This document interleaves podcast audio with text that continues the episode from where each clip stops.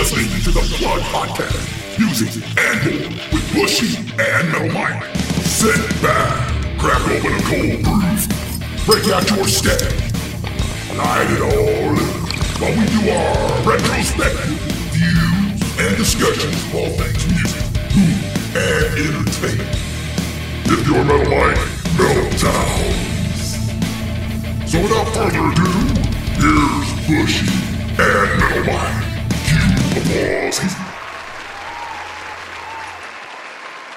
Recording in progress.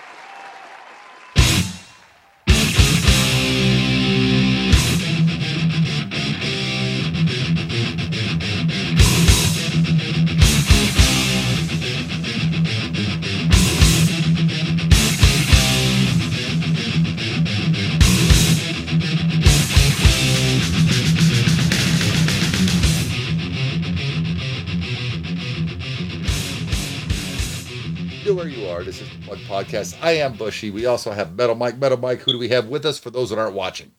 We've this has been a long time coming, man. Uh, we've been talking about this for a while. It is our brother from another mother who lives in Poland now, but he's from the Ohio area.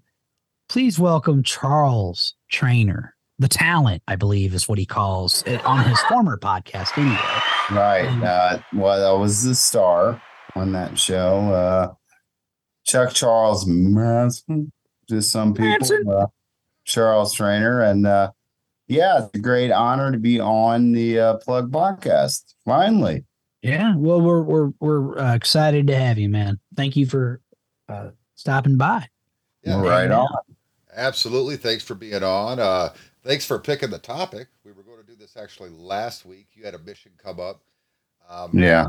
A lot of people don't realize Charles works with the military overseas. He's not just hanging out in Poland. He, you know, he's working over there with the military.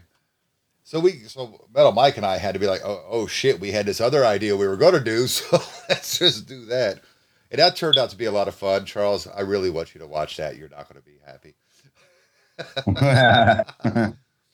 yeah, we're glad, we're glad to have you on this week, man. That's that's awesome. How have you been? How is Poland? Yes, no, yet. Doing good. We're supposed to get snow in uh, maybe tomorrow. Lovely. I don't miss. Yeah, that. I miss Germany. It's not quite as cold yet there over there, but uh, it'll be coming. But uh, this is an interesting uh, thing we're gonna do today because uh, I think me and Metal Mike, we did something the Beatles against Rolling Stones or something. I, I don't remember exactly. No, no, that was our favorite Beatles covers. Beatles. We were on um we were on Andy Rodriguez's show. Black Spinner Circle, and yeah, we did our favorite Beatle covers, which was a fucking blast to do. But we just started talking, and and Charles had mentioned that, you know, it, it's one of those things. There's certain bands that I had I call they're black holes or vortexes. Kiss is one of them. You get yeah. the Kiss vortex, next thing you know, you're going through the entire fucking history of the band. And uh, you yeah. don't know why even, but they're just one of those bands. Another one of those bands is Metallica. It's like you start talking about them. And Charles was the one that pointed out, which, you know, you and I've talked about many times, Bush, is that they are very much a timeline or timestamp, as you call it, Charles, yeah. band that people get into them at, at, at different eras. And the thing is, is when you've had a band that's been around as long as Metallica, it they it, it, they very much become, I mean, let's just put it this way. When we went to see him the last time, and it was Bill, you know, my uh, co-host on the Metal Mike show, who said it, he was just like, dude, it's like, I remember this band when I was just a kid, a teenage kid, and now they're like the Rolling Stones. They are this iconic, larger-than-life band. Whoa. That, yeah, yeah, dude. Yeah, Bushy, they're yeah. huge. Bushy, they're huge. They fucking sold out the arena we were at. They sell out everywhere they go. So, yeah, I'm comparing them to the goddamn Stones or the Beatles wow. or any of those iconic bands. How can they not be?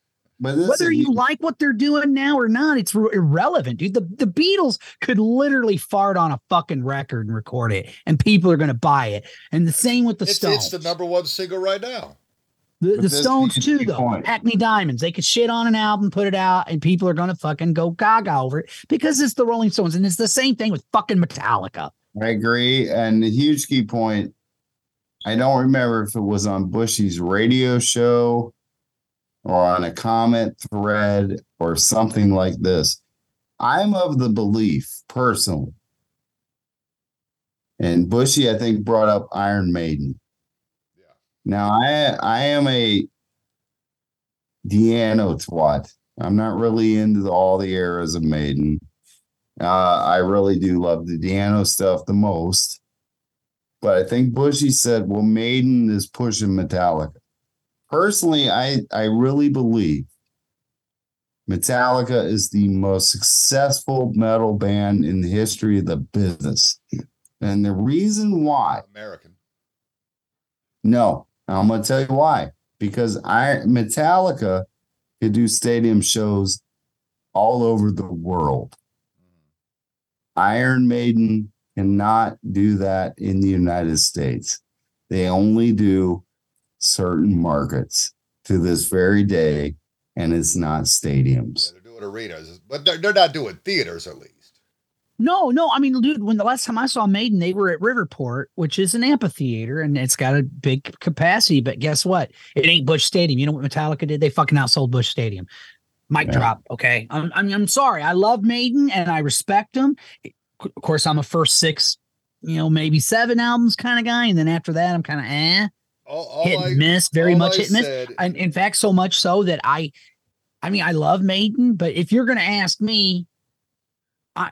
Iron Maiden or Judas Priest, even though I know Iron Maiden's the more popular brand, I'm going to say Judas no, Priest, Priest all day, all day long, and every every day of the week, twice on fucking Sunday, man. Stronger discography. I just like them better, but right. that that doesn't mean I'm putting Maiden down, you know. But you got to watch what you say, because man, you want to talk about a certain segment of fans that are tards, the Maiden tards, man. Good. Oh, they they they're worse than Kiss twats, dude. They're they're fucking. Good Lord, man. Yeah, they think, like, they think the Blaze Bailey albums are good. Right. Yeah. I mean, come but, on. But Metallica can do stadiums all over the world. This is Everywhere. true. And that's like, that that might be the one different thing, but Metallica doesn't fly themselves to shows. So I, I guess I give Maiden credit. That Neither does Maiden, not anymore, oh, but they did. So Bruce retired from flying. He doesn't fly anymore. He can't. Well, well Bushy, Bushy, Bushy's. But you're right. I mean, they had their own plane, and and and and and, and Bruce Dickinson. And look, man, Maiden, dude, especially all over the world, they pack fucking soccer stadiums. I mean, they're they are a force to be reckoned with, and they have sold a lot of records, and they are very, very successful. Um, I I kind of equate Maiden fans with Rush fans. Rush fans are very much, yeah, you know, yeah, I said it. Like, I love Rush, but I'm like the early. Now, you know, now I gotta quit liking Iron fucking Maiden. This is well, you should shit. since you don't like drug. yeah. So anyway. I mean, but but but Bushy will hate this, but you know who Iron Maiden is really? Who's that? Oh, oh. The heavy metal version of Oasis. Of who? Of Oasis. Shut your whore mouth. Well, they're big in South America. They're big in Asia. They're big in Europe. They sell stadiums everywhere. They come to the States. They're playing your local flea market. Oasis? They shouldn't even be allowed to play there. Compared to Metallica. Compared now, to now Metallica. Look, Riverport, a lot of acts play at Riverport. Oasis is going to play. Oasis ain't L A Guns. They're not going to play your IKEA opening and, and all that shit. But they will play an arena if they came back. But my point is, Metallica is playing stadiums. When I was in Germany, I didn't have a chance because it was too far away from me. But they played the stadium in Munich. Oh, wow. They're not, they're not playing these little podunk joints. I mean, I'm sorry, dude, but when you're packing up places like around the just, world, they were just at the Edward Jones Dome, which is where the Rams used to play, sold out. Yeah. Like highest capacity ever. More than Taylor Swift or anybody fucking else. Yeah, so, am I sorry when you're, when you're putting more asses in the seat than somebody like Taylor Swift, which I'm not a Swift hater at all. I, I mean, I could take her or leave her. I'm not a big fan. But my point is, you cannot deny the girl's success. She's fucking huge, everywhere. man. Like, she's every goddamn where. everywhere. Yeah. Everywhere I look, there's Taylor Swift. I'm like, fuck, man. You know what I mean? I mean, I'm surprised she's not down the street, you know, like it's like everywhere I go, Taylor Swift, Taylor Swift, Taylor Swift, you know, you know, so again, man, I, I don't, you know, and this and is a guy funny. I've been very, I've been very critical of some of the things Metallica has done, but yeah. it, they just seem to be able to, I've said it on the Decibel Geek when I guested on there. It's like, no matter what they did or what they put out, Metallica did what a lot of bands before them did. Kind of, oh, we got to stay with the times. Oh, we got to fucking do this. But most of those bands alienated their core audience. And I do think for to a certain extent, so did Metallica. But they gained, they gained so, so many much. new listeners. Look, but it worked. It worked really for did. Metallica, where it didn't really work for Kiss or Alice Cooper or any of the guys before them. In my opinion, you, I mean, do you really think they garnered a whole new legion of fans with Saint Anger? No, but they did with the uh, fucking Black Album. They did with the Black Album. How can you deny that? But like, the, I don't I even heard, really like that record, the, but the dude, Black it sold a guy. Back then, huh? The Black Album back then, you couldn't have told me it was a bad record at all. You could have told me and, that. But, you know, as I've gotten older and more ornery, you you go back and listen to that, it's like, fuck. That's not even Justice for All, which is the album that introduced me to Metallica. Ooh, you know, well, we'll get into that. And then you keep going backwards. It's like, boy, side B or side three and four, however you want to look at it, with as big as that album. Sadly, sadly, somebody out there, I don't know who, they need their head evaluated. But there are somebody out there that probably found Saint Anger first. Well, and you can't even really examine it because, again, you can't help when you were born.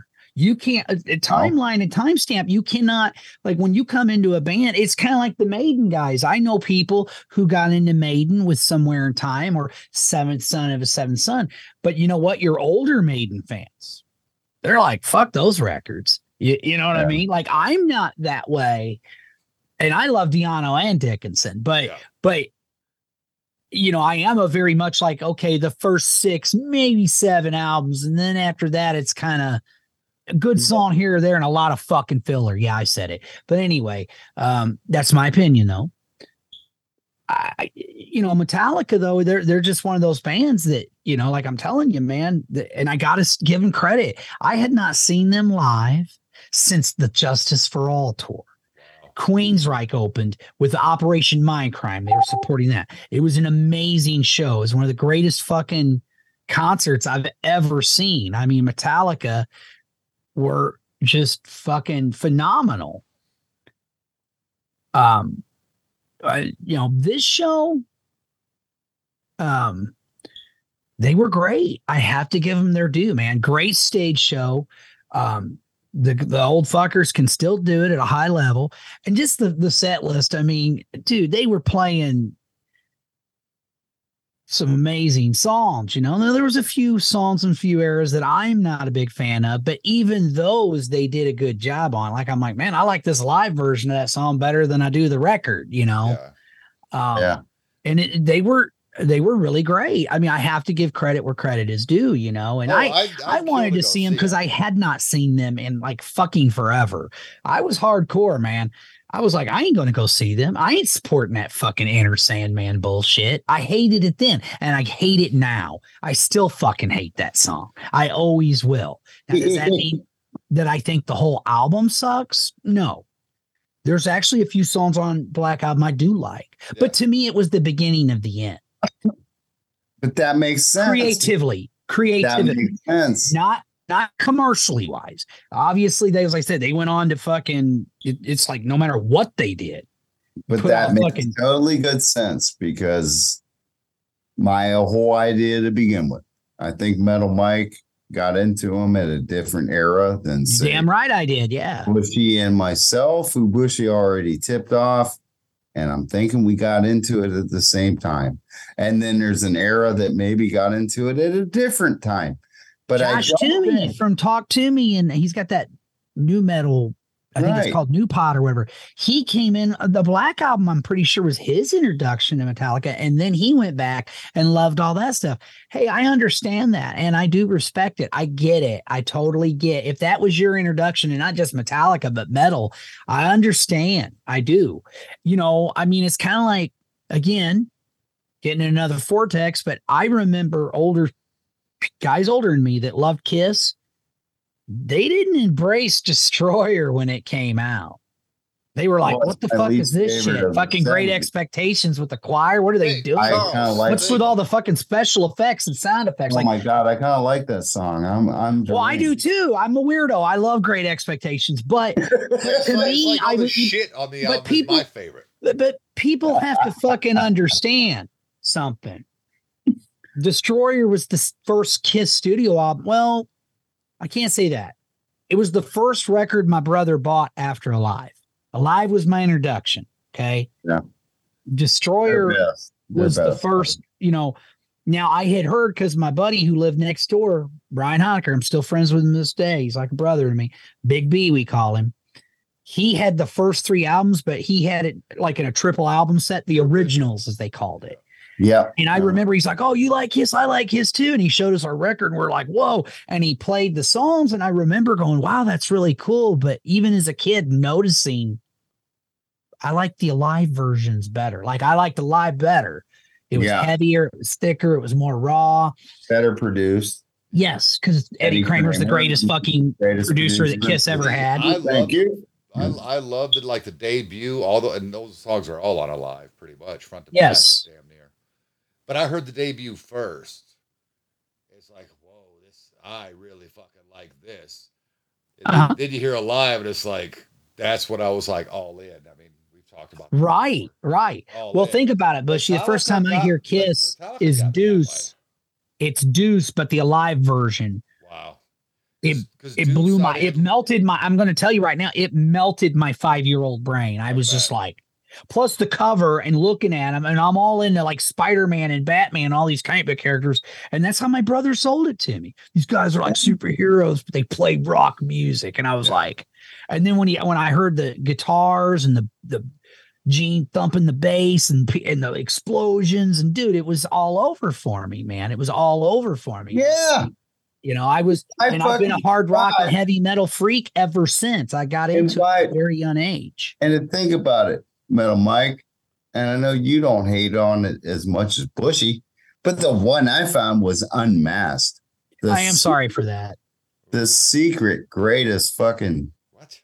album ever made, right, Bushy? No, God, no. And you, but you will stand up for Crazy Nights. I thirty, bet. Thirty I years bet. ago, oh. you'd have never told me that Unmasked is a bad album. You'd have never convinced me of that. Now.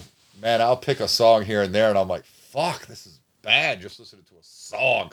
I'm not doing the whole fucking album. Yes, Dude. I'll take Crazy Nights over fucking Unmasked. And, of course, The Elder, which I think is one of their greatest. Well, you know what? That. I'm not a fan of Unmasked, but I'll take Naked City over any song off Unmasked. Or Crazy Nights. Or Crazy Nights. I yeah. Mean, no way. Beg God. God. I remember when my brother and Marky bought that record and we popped it on. We're like, what the fuck is this shit? Okay, I'll admit it to the world. I know Unmasked is not a fantastic album. But it was your first Kiss record. Well, it brought me into it. And thank God, the greatest member of Kiss, Pray to the Altar of Ace Frehley, had three songs on the album. They weren't that great. No. But I'll, I also take Talk to Me over... Uh, Read My Body. Well, yeah. Uh, even I would. And I like Read My Body. I'm not going to lie. And and The Elder, I've grown to like. I hated it at one point. I still hate Odyssey. You will never get me to like Odyssey. Fair enough. That song is horrible. I'll never like Tears Are Falling either. So it's I like Tears Are Falling, but I don't like Odyssey. I mean, it's Odyssey. Cover. It's a cover. On a well, it is, and, and, and, and well, I okay. Odyssey on its own, like if it was Paul Stanley doing Broadway, I'd be like, not bad, because that's what it sounds like to me. It sounds like it sounds like Paul Stanley And and he's like, hey, please, this guitar solo right here. And you You're find Curly, that- and he does. And it's not a bad, but it may, to me, it makes no sense to the, the theme of the album. They're talking about traveling space. And the Elder, correct me if I'm wrong, is kind of like, at least I take it, it, it almost like medieval times, or yes. at least like yes. Lord of the Rings type shit. And I'm yeah. going, okay, that makes no sense. I mean, I hated the Elder when I, I mean, See, fuck, eleven-year-old Mike was like, most of us did. Yeah, ten and eleven-year-old Mike was like, what the fuck is this shit? Like, these guys have totally lost their fucking minds. But, I mean, but. Mike, come on. But, but, I, I understand what they were trying to do now. But A World Without Heroes, I think, um, is one of the greatest songs Kiss has hey, ever done. There are some good tracks on that record. Exactly. There are. But, but I don't Can really find me a perfect song on that album, though. Mm-hmm. The, where there's nothing on each song that doesn't fuck it up. Even A World Without Heroes. What was that now? Uh, let's let's look at the track I, right? Love it. Mm-hmm. I. What's up with the finger snaps? Yeah, that's kind of hokey. Are we, are we in, fu- are And that's we in, part of my problem. It's very hokey. Um, the song okay. Darklight. One of Ace's greatest solo. Oh, amazing ever. Solo. The song is not that great, though. No, it's not. It's not. I'm sorry. To me, uh, Elder's mediocre at best. And yes. I'm kind of being kind. I'm being kind when I say that because, you know, problem. As a longtime Kiss fan, as I said, eleven-year-old, ten, eleven-year-old Mike was like, what? They lost oh. their mind, you know? When but I then again, I felt it. that way, too, when Unmasked came out. Because at the time, me and my brothers are looking around and my buddies, and we're going, if you look at what Kiss's contemporaries were doing in fucking nineteen eighty, and then they put out Unmasked. Yeah. I'm sorry. I mean, and you got a drummer who can play his fucking ass off. You know, you say you're Zeppelin fans, you got a guy who can play them thick heavy. But it was supposedly Peter Criss. Yeah, right. right. It was the first skip, scab album. Well, actually, it was um, it was uh, Anton Fig who played the drums. Anton Fig, right? It was the first um, scab album, and um, at well, the time, well, when I found that album, no, was it Dynasty? Actually, stuff? when I found the album, yeah. she what was out was Heaven's on Fire. But we didn't have M T V until like Heavens on Fire came out in my little town, which does go back to the Metallica thing, by the way. And uh, I tried to circle back there like a half hour ago, but once Metal Mike gets going, man, it's over. I was like, but seriously, dude, when you hear like You're All That I Want, yeah. I was like, wow, this is very different from Heavens yeah. on Fire. It's very bad. But I only got the album because our county library bought a bookmobile to our school. And the only album they had at the bookmobile that a kid might like, besides Engelbert Humperdinck and Lee Gerstmann, uh, some guy that you like, I don't know. There's a shout out to Lee. I don't know, some weird guy. That's it was nobody, Kiss Unmasked. Nobody's heard of. Right. So I checked out Kiss Unmasked, and I was like, oh, I like this. And then flash forward, the first album I ever bought on cassette by Kiss was Unmasked. My mom had never heard any of the Kiss Unmasked. I was playing to my boombox. I was playing to Talk to Me. And it was like a Poison, like that last song on the Poison, Open Up and Say, ah, oh, turn that shit down. My mom was like, that's fucking horrible. Would you turn that shit off? And it was Talk to Me. And I was like, oh, that's one of the better songs. And she was like, no, that sucks. It's horrible. Yeah. And I, but I still loved it. It's, it's a Heart Songs album. I know it's not that great. Alive is the greatest album of all time. It was your first Kiss record. So right. again, I understand that. And I do. Timestamp, timeline. Exactly. And thankfully, Ace was on it. Yes. Totally. Because Ace is my favorite member. Um, Hands down mine, too. Peter's got the best voice, yeah, though. Yep. I agree. And, but I love Kiss. I love Real Kiss. Yes. Scab, I do not believe that Finney events a safe kiss. I do believe that Ace and Peter came back and put the makeup on, and that's what Safe Kiss, not Vinnie Vincent. He wrote a few good songs, but really what Safe Kiss is baking was bringing back the original lineup. Oh, yeah. That's the way I see it. It's fucking science. I don't even see how that's an opinion.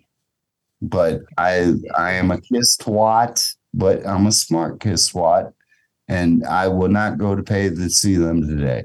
There you go. Well, oh, God. I'm not, see, I struggle with it because I would love to one last time, even though I know.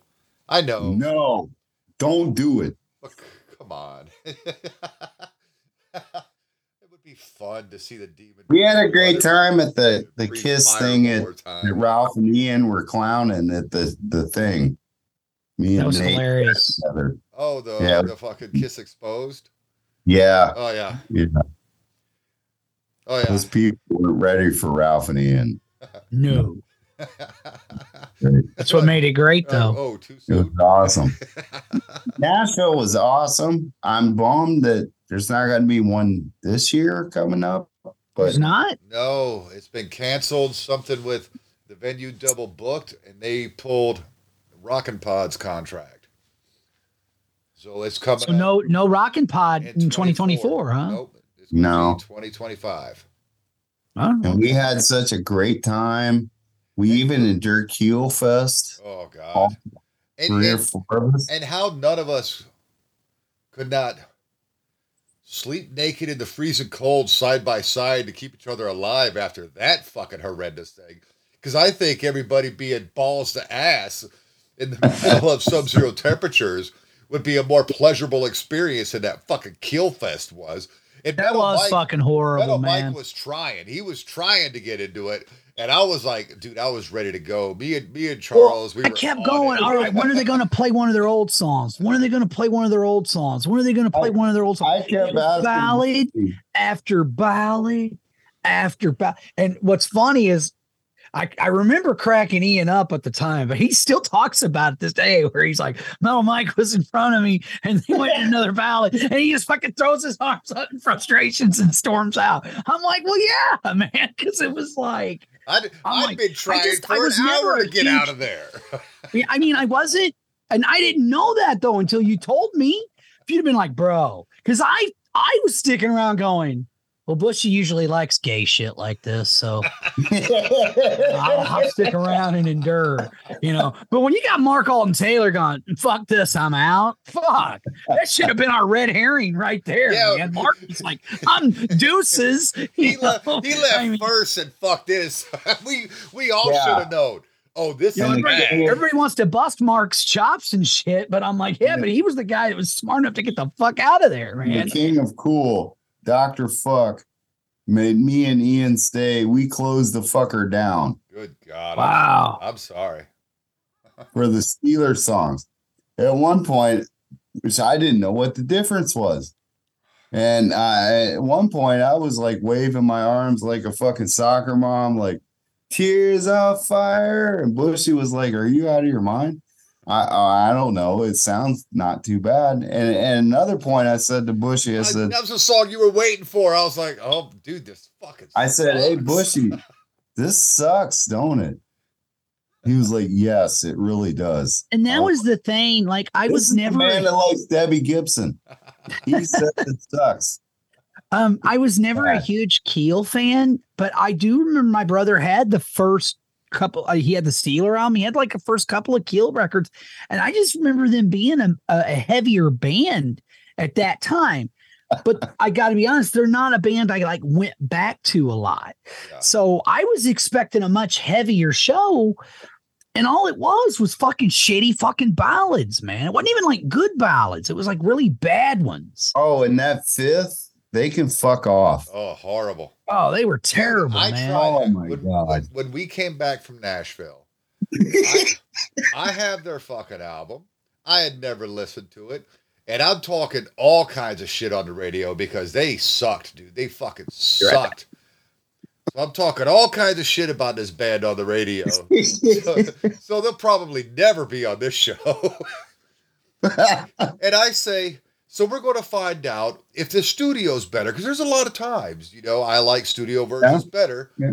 Now, that's also a sign of a shitty band. I agree with Paul Stanley. You know, if it doesn't translate live, and if it doesn't if it doesn't translate acoustic, it's a shitty song. So I, I just random pick a song, and I play it, and it's a rocker. And I come right back to the mic after that song, and I normally play eight in a row before I fucking talk to anybody. I came right back after that. I was like, boy, I nope, nope, it's no better fucking recorded at all. at all. This is this is bad. So yeah, Chuck, I'm uh, Chuck Charles Manson. Yeah, I am fucking so, yeah, with you, dude. They were I mean, horrible. So if they try to oh. have another Keelfest in twenty twenty-five, I will there. make fucking sure I miss it. Yeah. Yeah. No. no. I mean, that was, we'll go to the that's gotta be, I mean, all joking around aside, one of the worst Stop. fucking shows I've ever seen. I am not Ron Keel. I want my twenty-five dollars back. I know. I want my, I, I want that night back. That's a night out of my life I'm never going to get back. I mean, the only thing that made it awesome was you guys yeah. hanging yeah. out with all you. But I was just like, I mean, it, it was great when you, was it you who started the whole, uh, um, I survived Keelfest stage. Yeah. It was fucking great, man. It was just like, I mean, it's one thing that was cool about it. It just, it became like this running joke for all of us, man, to where you could, because you couldn't help but laugh about it. You and just you couldn't. You, you couldn't help the, it. You couldn't hate on the guy. I mean, he's doing his thing, and he's like the metal cowboy. I'm like, metal, calm down. Metal cowboy. When, when he came out, when he came out in that black trench coat and his bald head showing, and ripped off the mob rules. Yeah, I don't remember if it was Metal Mike or if it was Charles here, but I said, I hope this fucker don't put the cowboy hat back on. Right, he come right? back out with the vest and the hat and ballad. I'm like, I, I, that's what I was fucking done. I was, I was like over it right there. It's like, dude, I ain't fucking you tonight. I don't need to hear all these ballads. I, actually, I had no idea. I, I, I asked Bushy, and I say, bring back the skull at Bushy. My girlfriend, back, my girlfriend won't let me. I like the skullet, and uh, I literally did say, "This sucks, right?" It, it's not just me. Yeah, I didn't know anything no, it wasn't just you, buddy. I didn't know anything about Keel. I, I only knew that Gene Simmons produced an album by them. That's it. I didn't know nothing about them. Right. And my God, and I didn't want to be just like, this sucks, but maybe I'm the only one. But no, well, that's what I, I was thinking. It was so bad. It also, was I was like, well, everybody's here. We're all hanging out.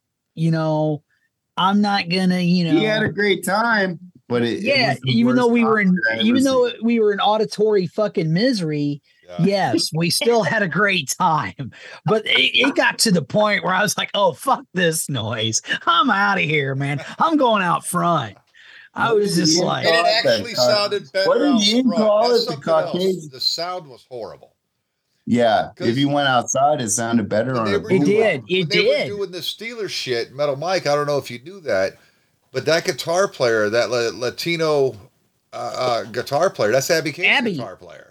I know, I know. So it was like, I felt like, yeah, man, we've interviewed this guy while he was on the road. This is cool. And I was like, I, I can't hear him at all. Right. Nothing. It he, don't matter. I mean, in the like end, shredded. Now Fiera, we all love him, but he rushed the stage when yes. he heard that particular song. Yes, he did. You rushed the yes, stage, Ralph. You dirty fuck. Me and Ian were sitting there like, oh my God, Jesus Christ, we're we're locked in there. And he did make the Adam Walsh joke. But you know hotel. what, man? Yes, which was hilarious. Yes. But you know what, man? uh, what, the, the the fucking, but Baco, man, from Cobras and Fires, he, he was, was all about it. that concert, yeah. dude. The whole fucking thing. Baco's like, yeah. He's like, you know, yeah. and I'm going, dude. Wow. Like, yeah, yeah, I saw Scotty Weiland. I saw Scotty Weiland. I saw Scotty Weiland. Smacked out of his mind on, he called the tour the best of Purple to the Core, and he didn't do Plush. So how is that the best of Purple to the Core? Well, the core he, of the wait, album, but he skipped that hit. Yeah, the only hit that really made them right. Flush. Yeah. I won't do that. It's the best of Purple and Core, but I'm not going to do Plush. I like Stone Temple Pilots when they were called Velvet Revolver. Well, I like S T P. I don't like S T P, and I used well, to have to. I used to have to cover an S T P song, some Superman song. You don't like Nirvana though. No, they fucking suck too. You don't like grunge. Any grunge? I told you the best lyric Kurt Cobain ever wrote was splat. No, I hate myself, want to die.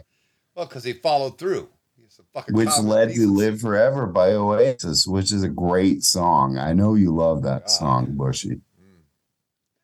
Huh. Mm. No. Not really. We're, we're trying to be friends. Back to, to uh, the topic at hand, Metallica, man. We're going to Metallica. Bushy likes a few Oasis songs. He's I couldn't even tell on. you. What, didn't they do something called Wonderwall or something? You like it. Hate it. Hate it. Nothing? You don't like anything. Hate it. To me, Bush, it's, uh, to me it Metal Mike like that like band. Oasis songs. Who, who's the band with the bumblebee little girl? Fucking. It all that's um, fucking that's Blind Melon, Melon dipshit. They sound yeah. like shit too. It's like I, I just they all sound like that to me. I don't like um, nineties well, rock a lot at all. I don't know. If it's Mike, all hippie tripe to me. I don't know if Metal Mike respects any Oasis, but do you all like? Right. Do you like Bush? I Bush? fucking despise Bush. Stop Fuck that. I, I, I do. Huh? Like oh, they suck. Bush suck, man. Okay, it's a fucking shitty version of Nirvana, which is a band I'm Thank not you. that big on anyway. And be and here's something, shots fired, and I said it on Black Spinner's podcast, but I'll say it again. Nirvana was nothing but watered down Melvins. Okay, I said it. Ugh, that's I, fine. That's I like fine. the Melvins much better. But I've seen Bushy laugh about Bush. yeah. So Bush Bushy must like uh, a bunch of English ripoff of grunge when you can just listen to grunge. I stand accused. You like Bush, I stand dude. accused, Your Honor. You like that shit, really? God. I, I love that first album. Everything's zen.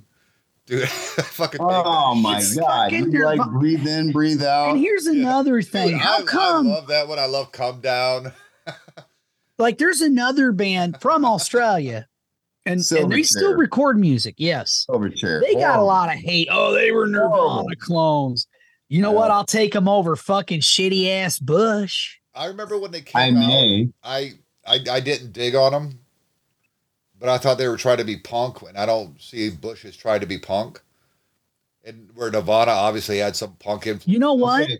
Here's uh, something uh, I'm going to tell like you. Maybe, I, it doesn't. There's some Nirvana songs I dig, man. Like Territorial Pissing. Metal Mike, Metal Mike. Let me let me throw this one at you. Then say what you got to say. Bush was the nine-armed Def Leppard of the nineties. I'll go further. Bush was Poison of the nineties. Total fucking ripoff. Just, yeah, un- unoriginal, uninspired fucking Wait. poser shit. They're just poser shit. I'm sorry, but they were, man. They, they you know, Bush, I don't see how anybody can defend that shit. God, it's awful. Fuck. Mm. I'd buy two copies of their album, one to shit on, the other to cover it up with. That's how fucking bad they are, man. And I mean, live, live was no good either. Love to play and that was American. Oasis, Oasis was a band. I have to be honest. I they never really grabbed me, even though I'm a huge Beatles fan. I think at the time I was like, well, if I want to listen to the Beatles, I'll just listen to the Beatles. I'm I, not going to listen to people trying to be. I felt the same way. Um, now that's a band that I probably need to, you know, because there's so many people I love and respect that love that band. So I'm like, well, there must be something there, but I, the songs I've heard, they weren't awful, but it just didn't really grab me, man. It was more like, well, like I said, I want to listen to, I want to listen to Beatles, man. I'll just fucking throw on the Beatles. What, Bush? I said that might be a more fair and politic way for me to say that, because I don't hate Oasis. I'm just not listening to them. At least they ripped off a better version of music than ripping off something that was only a year older. Oh, if you're ta- if you're talking about, are we still Come talking on. about Bush compared to Oasis? Come on. Well, I'll take Oasis over Bush. I mean, you know, fuck. Look, and no I don't even know that many taste. songs, but I like the Counting Crows. There's no accounting for taste. Oh, Bushy, I come just threw on. up in my mouth, dude. Dude, I, there's a lot of music I like. I know that. Some of hey. it's good. Some of it, I, I'm like, well, good to me. Anyway, County, let, me, let me put County it that way. Counting Crows have made the Power Hour on an all-metal show because they had a song that was metal as fuck. Really? When? Angels of the Silences off of Recovering the Satellites. Send That's it a to hard me. rocking song. That's a I'll hard. Just, it's not I'll metal. It's not metal, but it's hard rocking as fuck. I'll, bitch, I will send you. Let me get out. I'm just bucket. mad because I hated Nickelback before it was not cool to hate Nickelback. Before it was not cool. I thought it was cool. Now it's not. I like Nickelback. You don't hate if you don't like Nickelback. You suck. I hated them for the first song. How I never re- was a fan. Remind me, I dug that shit, dude. I used to fucking. They were Bon Jovi of the two thousands to me from the beginning. Guess guess who else I like, Charles? Bon Jovi. let, I let do like I'll Be There For You, Bushy. Don't you like that song? I do, but I prefer the live version from Madison Square Garden in like oh eight or so with uh, Richie Sambora on vocals. Those lyrics will make that. a chick melt in your hands. Oh, yeah. Panties are coming off. They're coming off and play, and it's easy to play. The only value that song has. It sucks. Well, it's better than. Um, but if it gets me laid, I'll just throw in some earplugs and just be like, "Baby, this is how I feel about you." Well, I like uh, Poison. I Won't Forget You. That's, that, dude, that's okay. a great um, fucking tune. One of the best ballads ever made of the hair metal. Thank, thank you. I'm glad you fucking have seen the light.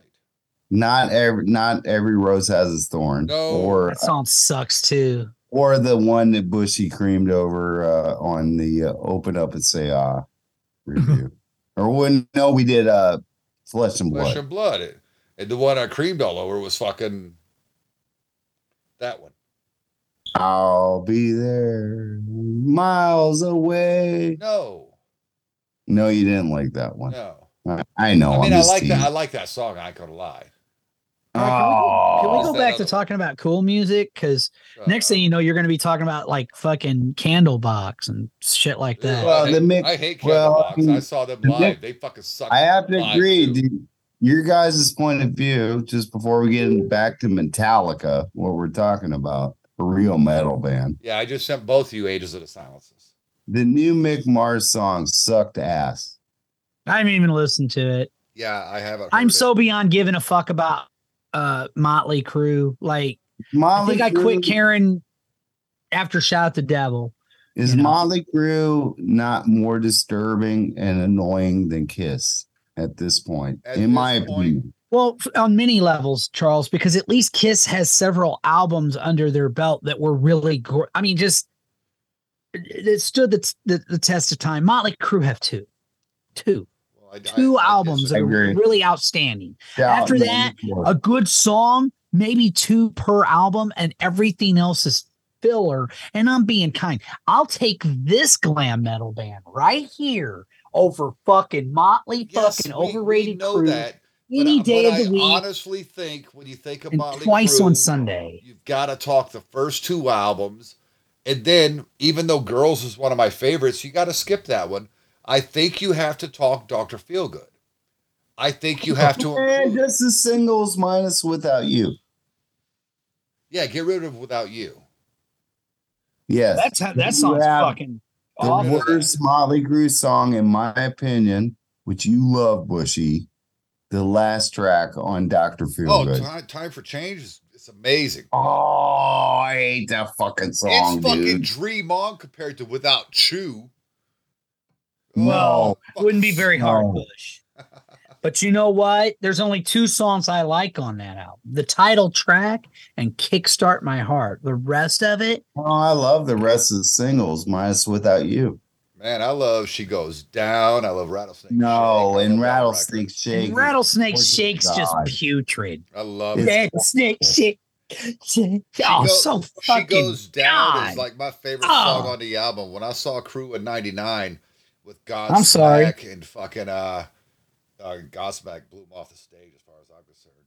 But it was Godsmack, Theory of a Dead Man, and Drowning Pool. And I've seen Drowning Pool like five or six times, and I've seen Godsmack five or six times. Probably my two favorite of that era. But man, so you like an Alice in Chains ripoff band? Interesting. Sure. Okay.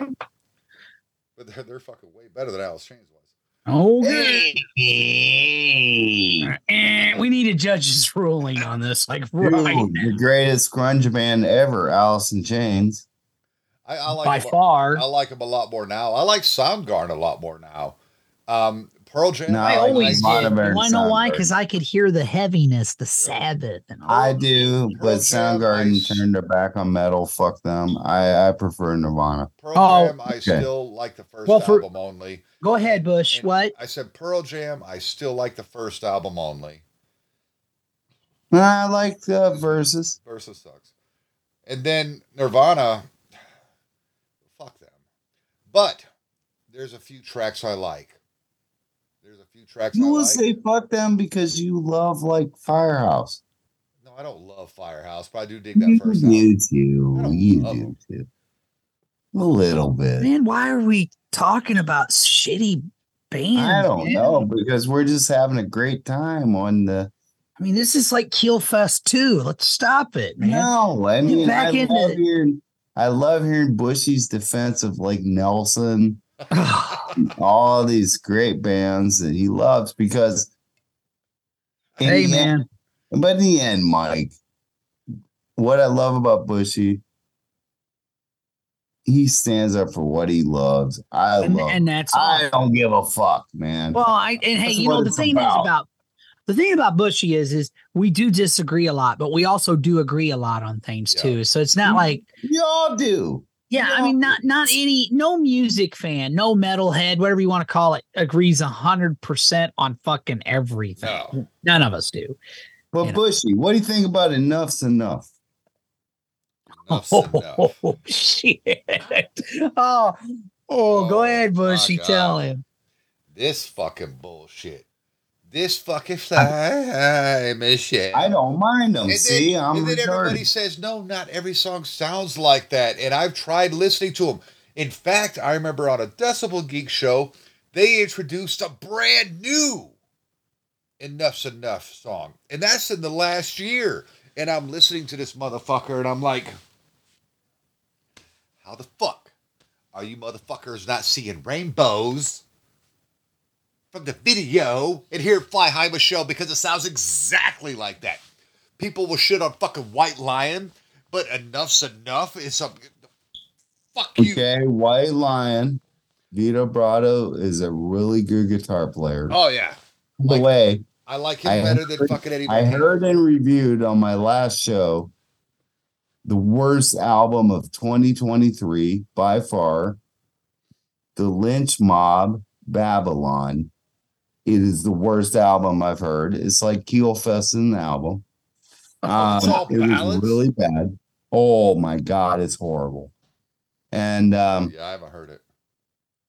But Enough's Enough was like a hair metal version of the Beatles to me. Oh, that well, Jesus Christ! Wait, wait a second. Metal, metal Mike, what do you think about Enough's Enough? Fuck. Enough's enough. I don't know enough about them. I remember the one hit song. Yeah, because enough and, was and, enough. And I and I do remember not just thinking there was a Beatles vibe, but a Cheap Trick vibe as well, which of course, you know, Cheap Trick was yeah. influenced by the Beatles. Um, and then I seen them live a couple of years ago. It was um, uh, Stars, and it was Enough Enough. It was enough enough enough's enough, Stars, Angel, and Ace Frehley, and uh, they weren't bad, you know, for what they did, but I'm not like an expert on them. That's a band that I would almost have to have somebody send me their stuff so I could kind of do a deeper dive and check them out. I know Aaron Camaro absolutely fucking adores them, man. And I agree he with Aaron Camaro. Loves that band. Love. He loves uh, another band he's really big on that I never really, they never grabbed me. Ugly Kid Joe. I don't. I don't it, agree man. there. Yeah, I, love I do not get it. I've never gotten it. I love you, Aaron, and I respect you, brother. And you, you know, I love the fact that you love. You like guys. The cover of Cats in Cradle, though. Love it. Yeah, I like that. Love it. So, um, but yeah, I mean, I don't know, man. You know, I, well, they were very glammy. They came in at the. Oh, end. I remember them. Oh, yeah. I remember that video being very uh colorful glammy. And like. Yeah, it was loud. It was visually. Very, it was like, very cool. Hey. um, but we all have to agree, boy, and I know Bushy. But I know Bushy would, for sure. Guns N' Roses killed the glam movement. Yes, in a good way. Not the way grunge killed glam. Well, Nirvana just obliterated. There's no more Firehouse. There's no more. And that was a good fire. thing. Yes, but the only problem with the whole yes. alternative and grunge thing taking everything over, which hey, I liked a lot of those bands, um, was when they didn't just punish. Uh, it's one thing that it killed off a lot of those, and I refuse to call them. Rat was glam metal, early Motley Crue glam metal. That's that's Jackal. Yeah, um, but um, Jackal wasn't. But uh, I'm sorry, man. They're rock and roll. They're hard rock. When you had copies of copies and copies, and I'm talking about Firehouse. That's a perfect fucking example of what yeah, I'm talking about. Trickster. Where it's more about where, where where the fucking metal and the rock is so watered the fuck down that it's so fucking sweet, sickeningly fucking palpable. Ugh, ugh. You know what? I am grateful for those bands for doing what they did. But at the same time, it was also a blowback for whatever reason I didn't get on the thrash metal too. And even traditional metal acts like Dio, when you watch that Dio documentary, Eddie Trunk flat out says he was told you can't play Dio anymore. Why? Dio's not glam metal. Dio was never glam metal. It's like they kind of, there was a blowback on all things metal all for things a while. Metal, yeah. There was. Yeah. For me at the time, though, I loved it because I got to, I was getting into a lot of what was at the time people, I know it sounds hard to believe, but believe it or not, folks, at one point in time, Pantera was underground. So was, um, and they were glam, you know, Sepultura and They're fucking awesome. Clutch and Machine Head and Crowbar and, and Fear Arrow. Factory and all that stuff. And I was all about it, man. Those were the bands I was going to see. Pantera was wrong. Pantera was also hair metal. Yeah. At one point in time, yes. I didn't know about any of that till later. But to me, that was that was them producing their own records, trying to be Van Halen. None of those are major label releases. I'm not saying they don't count, but it's not. It's it's interesting to know, especially a band like Pantera, which hopefully will lead us back to the fucking topic. A band like Pantera that we know of as such a heavy band. Mm-hmm. To re- release those albums that we're able to get a hold of. What is that? Yeah. Power, power metal. What's the other one? Uh, well, there's um I mean, there's power metal, um jungle, something jungle. They were a different band. Yeah. Oh, they were. They were. So, they were Van Halen. They were trying to be Van Halen back in the day. It's interesting to yeah. hear all those things because when you listen to. Okay, debut, Cowboys from Hell, you know, major label debut, fucking Pantera. I love power metal, it's by the interesting, way. Uh, dude, I, I love Glamterra. Yeah. But it's interesting to fucking listen to those Glamterra albums, and it's like, okay, well, first of all, take that guy out, because that doesn't work. You can still hear the heavy. Oh, yeah. It, it's It's a lot like... And they're not a band that's heavy at all, but uh, uh, Uncle Tom's Cabin Warrant. That's a heavy fucking riff. You know, yeah. If you crank that fucker up, that is a heavy riff. And Warrant is an underrated band, yeah, by the uh, way. Agreed. But Pantera was able to evolve into what Pantera should have been. And it's just because those guys were of an age where they're coming up, and yeah, they listened to this stuff. Well, and I and I think also popular. They wanted to make still, it heavier. Phil had a huge effect on that band yeah. because, um, you know, when they first joined, you know, he's from that New Orleans band, Razor White. And to me, power metal is like Judas Priest on steroids, really. Yeah. Um, which nothing wrong with that. I love no, that, no, you no, know, no, no. But Pantera, I mean, Phil was into a lot of that really heavy. Not to say that Dimebag wasn't, because they were hanging out with Megadeth. They were, hang- I mean, Dimebag very nearly came this close to joining Megadeth. Yeah. Think about that for a minute. But he told Dave, well, what about my brother? And Dave's like, well, I already got a drummer. And Dime's like, well, I'm sorry, then I can't take the gig. So, I mean, if, I mean, yeah, to, to me, Phil had a, a lot to do with them getting heavier and heavier, you know. Now, I'm not taking anything away from the rest of the three guys, but he was the one that got Dime into bands like Slayer and and more of the heavier, more extreme stuff, you know. Yeah.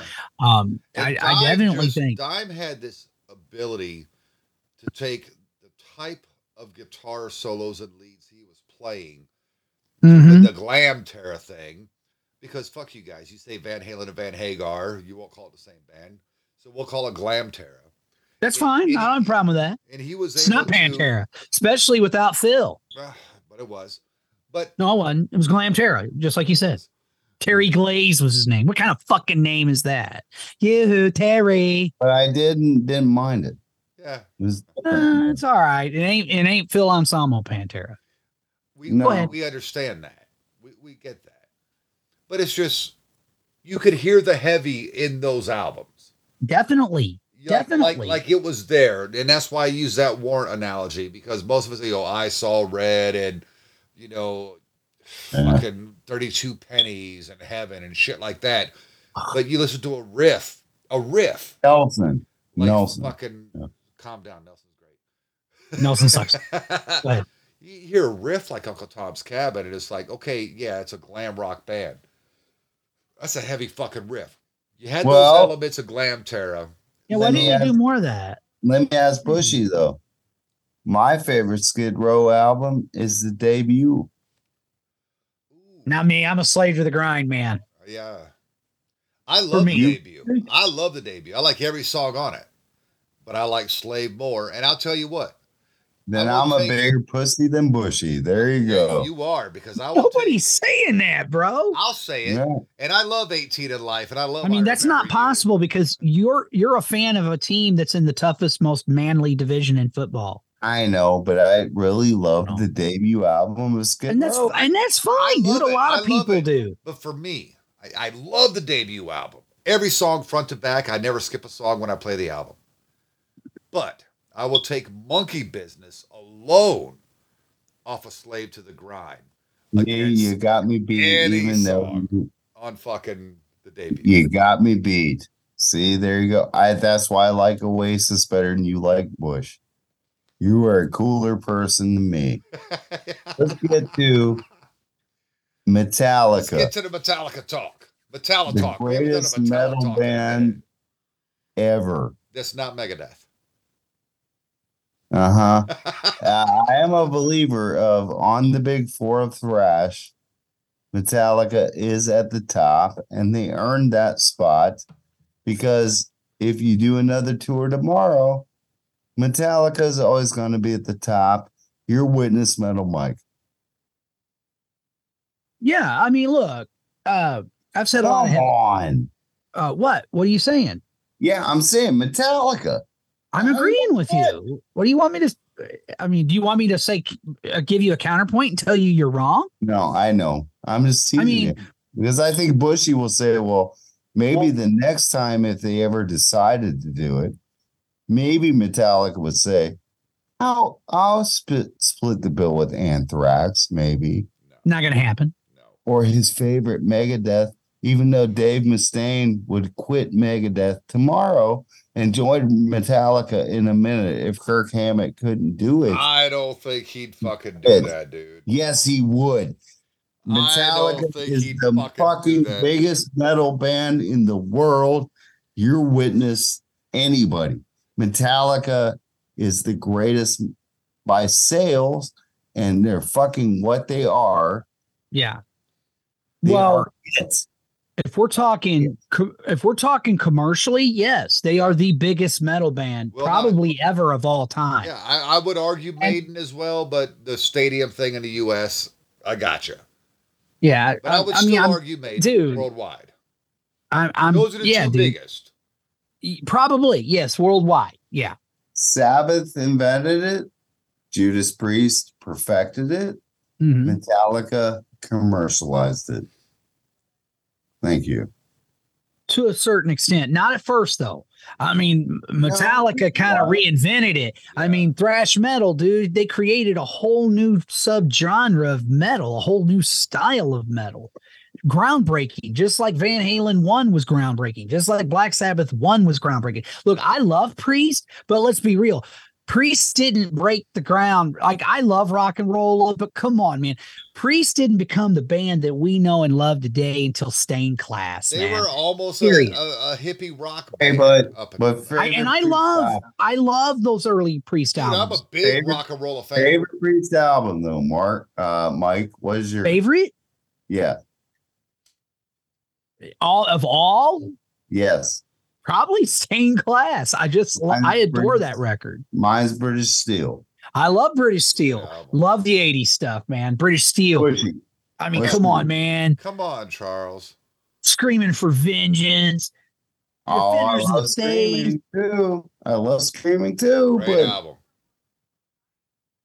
My Pushing favorite? Your Priest album. Man, shut up. What's your favorite? Turbo. Turbo. Hey, timeline, just I like exactly. we're talking about, it applies to all bands, really. Exactly, like Metallica. Yes, I love Unmasked. You love Turbo. I think. I think uh, the next one, you know, was, was better. But if you like Turbo, cool. Dude, Parental Guidance spoke to me the same way. Fucking Nothing But a Good Time spoke to me by Poison, man. Because I was living that shit. My parents hated that I was listening to metal. And I was listening to everything from fucking Kiss to A C D C to fucking Motley Crue to fucking King Diamond to Metallica to Megadeth. I get you know? it. So, like, I, Parental Guidance is the party rock that I like. I know it's very unpopular amongst Priest truists.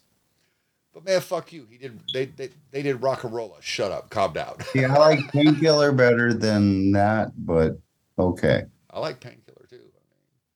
But I mean, Painkiller shits all over Turbo. Like, it's not even I, a no, contest. Turbo's great, man.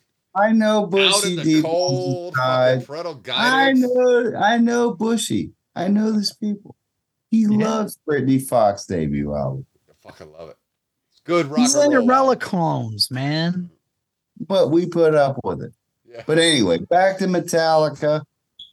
Yeah. And God damn it, whatever you said. Go ahead, Mike. Well, I mean, you know, we were talking about the band. Now we were talking about the different time stamps. When I got into Metallica, I can't say it was like the very, very beginning.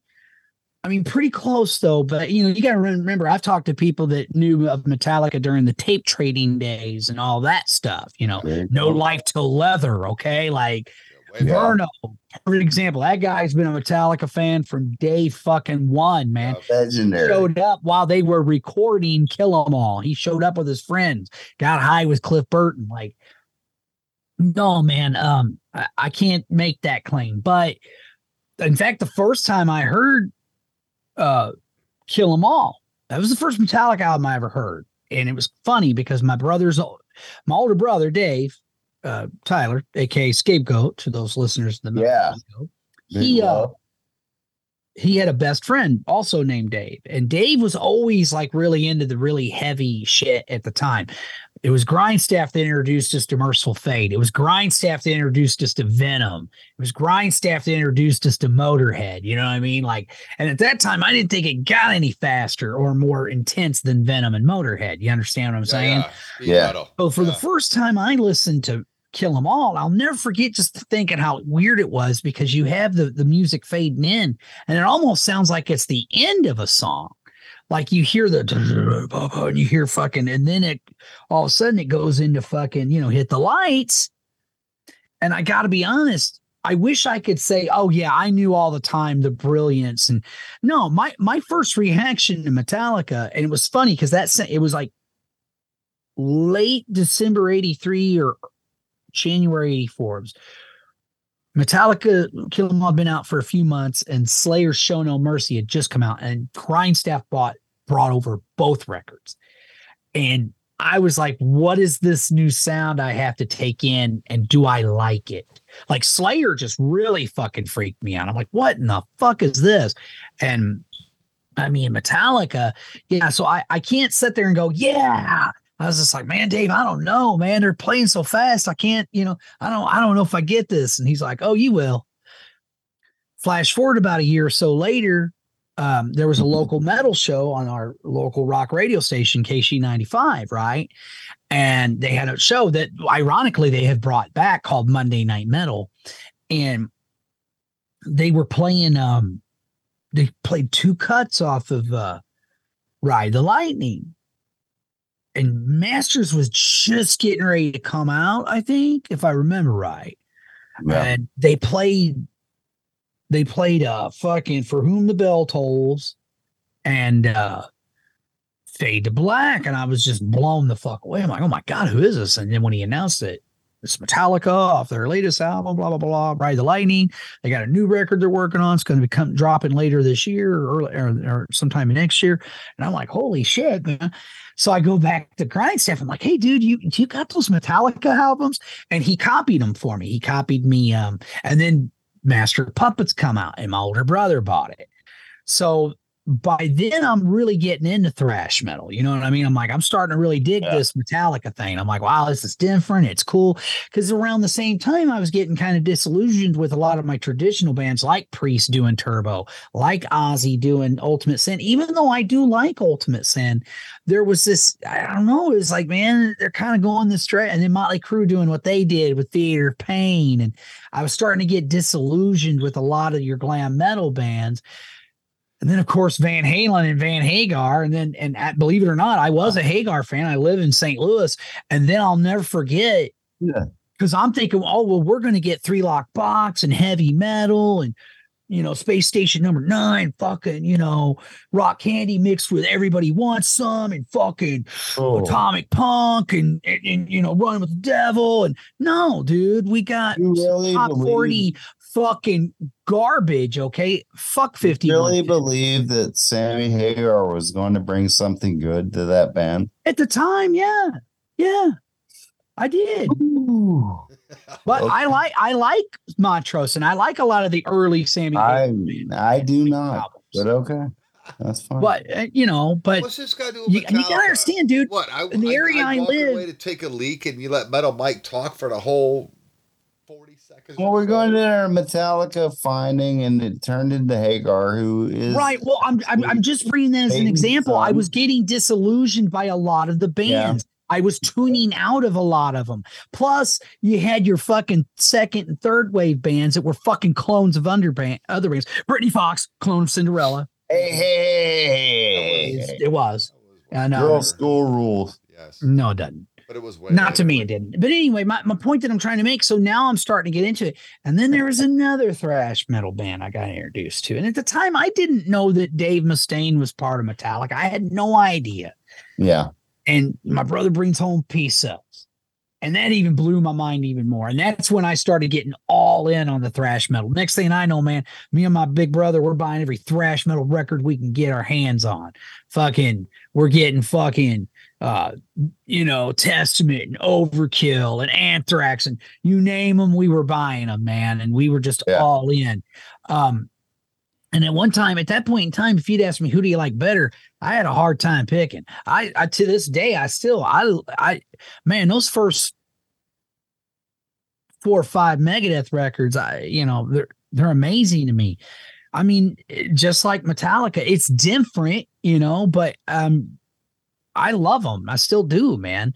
And and I got news for all these Metallitards who want to um, minimize Dave's contributions. Without Dave Mustaine, you don't have fucking thrash metal as you have it today. And that's just a fact, man. Right. People can get pissed if they want. I ain't taking anything away from James or any of them, but he co-wrote, I don't know how many of those songs on the first time. Hell, he even co-wrote some of the fucking ones on fucking Justice. And it, it, now, with that being said, am I one of those people that wish Dave had never left the band? Uh, I'm going to have to say a hard no on that. And I'll tell you why. Too many alpha males in that band at that time. You had two, four strong personalities in the same band. A lot of people Greatest act like player in metal history. Thank you. Yeah. You got fucking Cliff Burton. Okay. Um, you got James who, and then Lars, and then you got Dave. I mean, thank the metal gods that they did kick Dave out. Yeah, it was kind of harsh the way they did it, and it was brutal. I thought I when I would hear stories, I thought it was a lot harsher than it actually was until I saw Behind the Music where Dave said that James was driving him back to the bus stop. I mean, he's not saying a word, but there's just tears streaming down his face. And Dave just kept going, "No second chance, James. No, nope, you're not even going to give me a, an opportunity to change or try, you know?" And James didn't say oh. a word, but he was crying. He he was emotionally upset. I mean, at the time though, it was like, well, here here's here's here's a bus ticket. Get the fuck out of here. Um, but I think it was the best thing. I I really do. What I mean, band, I know, what band was Kirk in? Exodus, right? Exodus, yes. And another and, thrash legend band. Hey, if you want to get real technical about it, to people from the Bay Area, Exodus is just as important as Metallica. Exodus, because even Kirk said, when we saw Metallica come into town, we were like, oh, these guys remind us of us. Like, they were both kind of on the same wavelength with the whole thrash thing, just, you know. At but that yeah, point, Metallica had a much better guitar player. And Exodus yeah. had a shitty guitar player that would get a job.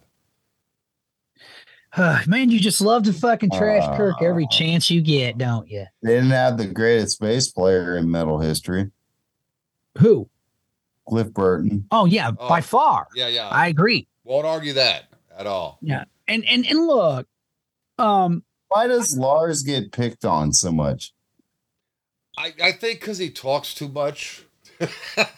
I mean, really, you're the drummer, and traditionally speaking, it's either the lead singer. Is he that bad of a drummer? Really? No, no, he is not. Traditionally speaking, the lead singer or the guitar player are the guys that are talking. Every once in a while, you get a mouthy motherfucker like Gene Simmons or Geddy Lee that thinks they have to be front and center. And now, well, uh, he or, is the singer. Or Phil Lynott, you know, any of these bass players that had a pro- either full-time Paul singer McCartney. or yeah, even Paul McCartney, all of them. They all want to be front and center on the mic. You know what I mean? The drummer's just back there drumming. And Lars, a lot of his flack comes from, shut the fuck up and drum. Because he's not the best drummer at all. Ricky Rocket. Sucks, but he can, he, can, he can do a simple four four. That's all you need in rock and roll. This is metal. Look, look, look Lars, Lars is a competent, Lars, good Lars. drummer. Picked on far too much. He is a way better drummer than people. He give gets him credit for. You are right, he, Charles. He, you know why he gets shit is because of the snare sound on fucking Saint Anger, and then one guitar solos was one album. Yeah, and he catches a lot of shit. He, he's is he Dave?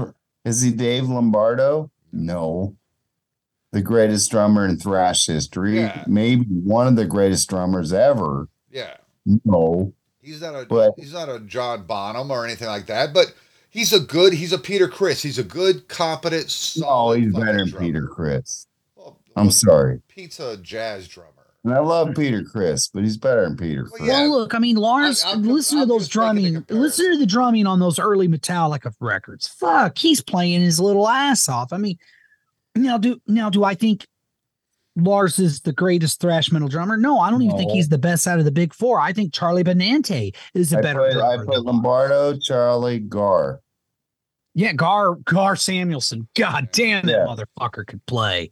And I'll junkie put fuck last, could fucking play, man. I, I, I'll put I Lars last. There's another great drummer that people, yeah. um, Gene Hoglan, mean Gene Hoglan, man, from um, Dark Angel, and he's played well. He's in Testament now, or at least he was. You're you're talking about that guy's incredible. In fact, he was Dave Lombardo's drum tech. That's how he got started. I might be insane. I think Dave Lombardo is on Neil Peart level. Well, look, I'm not a drummer, so uh, I couldn't um, tell you technically who's better or what. But, yeah, I Dave Lombardo is amazing. It. My God, what a drummer. But Lars can outplay me, you, and Nate yeah. on the drums. Yeah. He yeah. can't play any of us. And that's what I usually say. I Whenever we pick on somebody, C C DeVille. There you go, Nate. Oh, most underrated rhythm guitar player. He can outplay me on a guitar.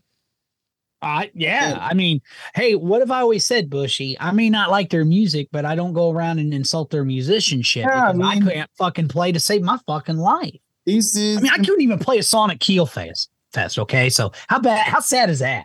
Well, I could have done that. To? I could have done that. Me and Bushy would have been yeah. put on a better concert than we, that. We would have bought. We we could have Bobby McFerrin that shit and did a better job. I think I do think Lars gets too much flack for his drumming. I, I think, think he, maybe also you got to remember something. And even though he ultimately was proven right, I think he went as a little too aggressive with the Napster thing. I yes. understand him going the fuck off, but right. when you find out that he's like sending lawyers after fucking twelve year old kids, I'm like, Lars, yeah.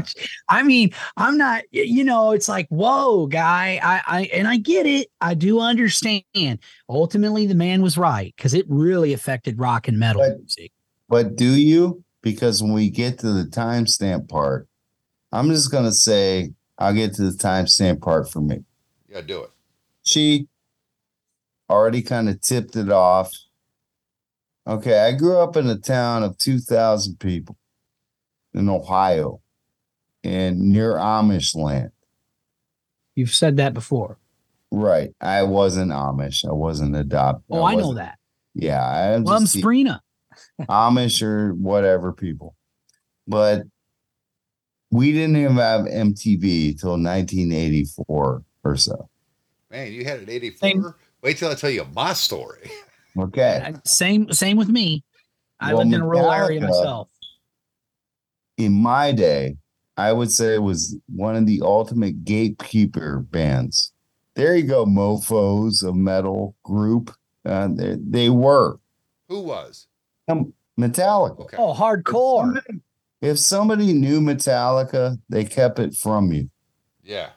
So meanwhile, what we had on T V was the White Lions, which I do appreciate Vito Brado, by the way, Bushy.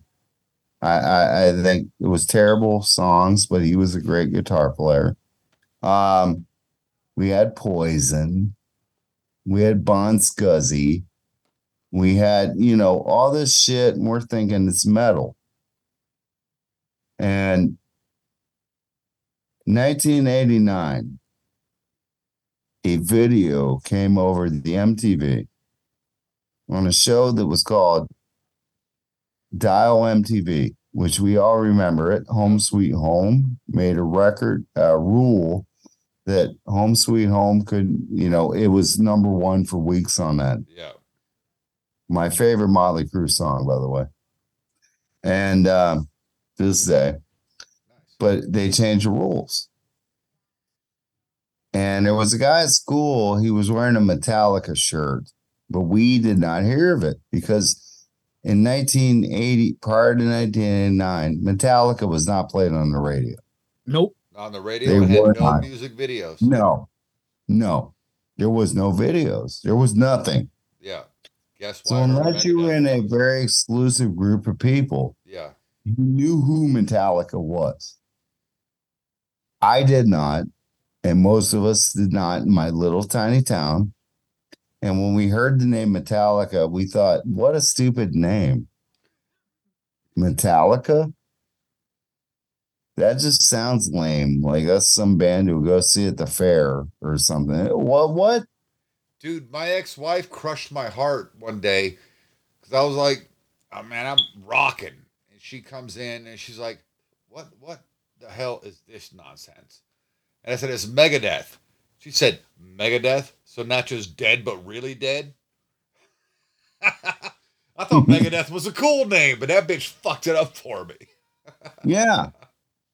But I swear to God, every one of us in my town saw a certain video by a band called Metallica, and it was one on Dial M T V.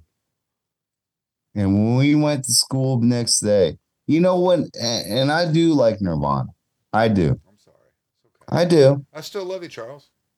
But when people say, you know, like Teen Spirit, what? But when Teen Spirit changed their life, oof, that kind of shit, there was one song in the history of my life that changed my view about music and what it's all about. It's when I saw that one video. Wow. I I don't think I picked my jaw up, jaw up the floor. And I was immediately like, you know, Poison talk dirty to me? That's lame. This is some intense fucking shit.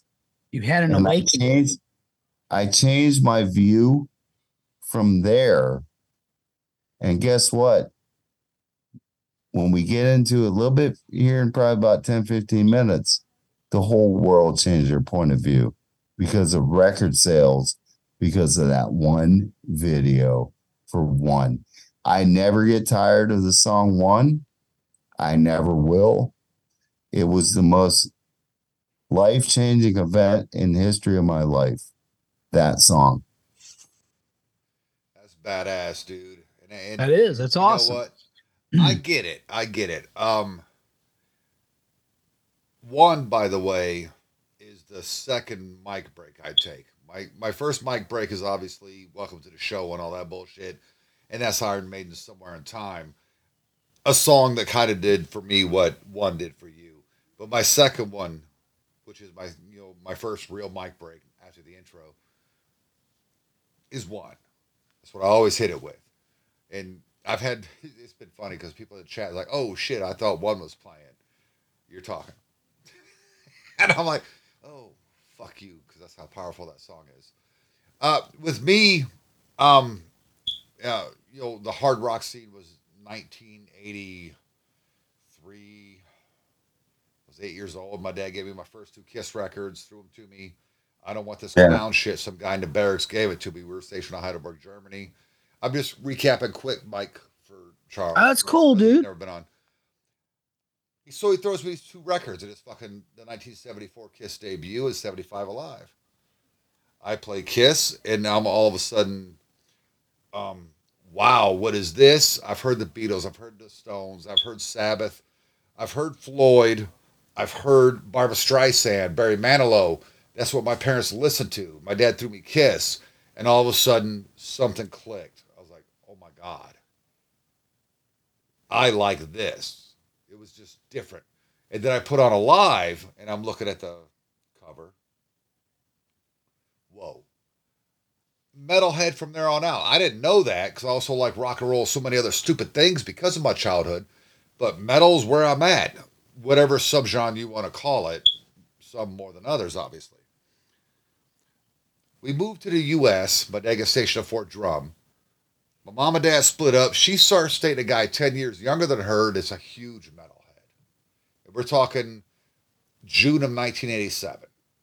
All we have up there is a top forty radio station, multiple country music stations, and one classic rock station. And by classic rock of, of that era, we're talking Stones, Beatles, Doors, you know, C C R, stuff us old. Yeah, the stuff us old guys think of as classic rock, you know? Yeah.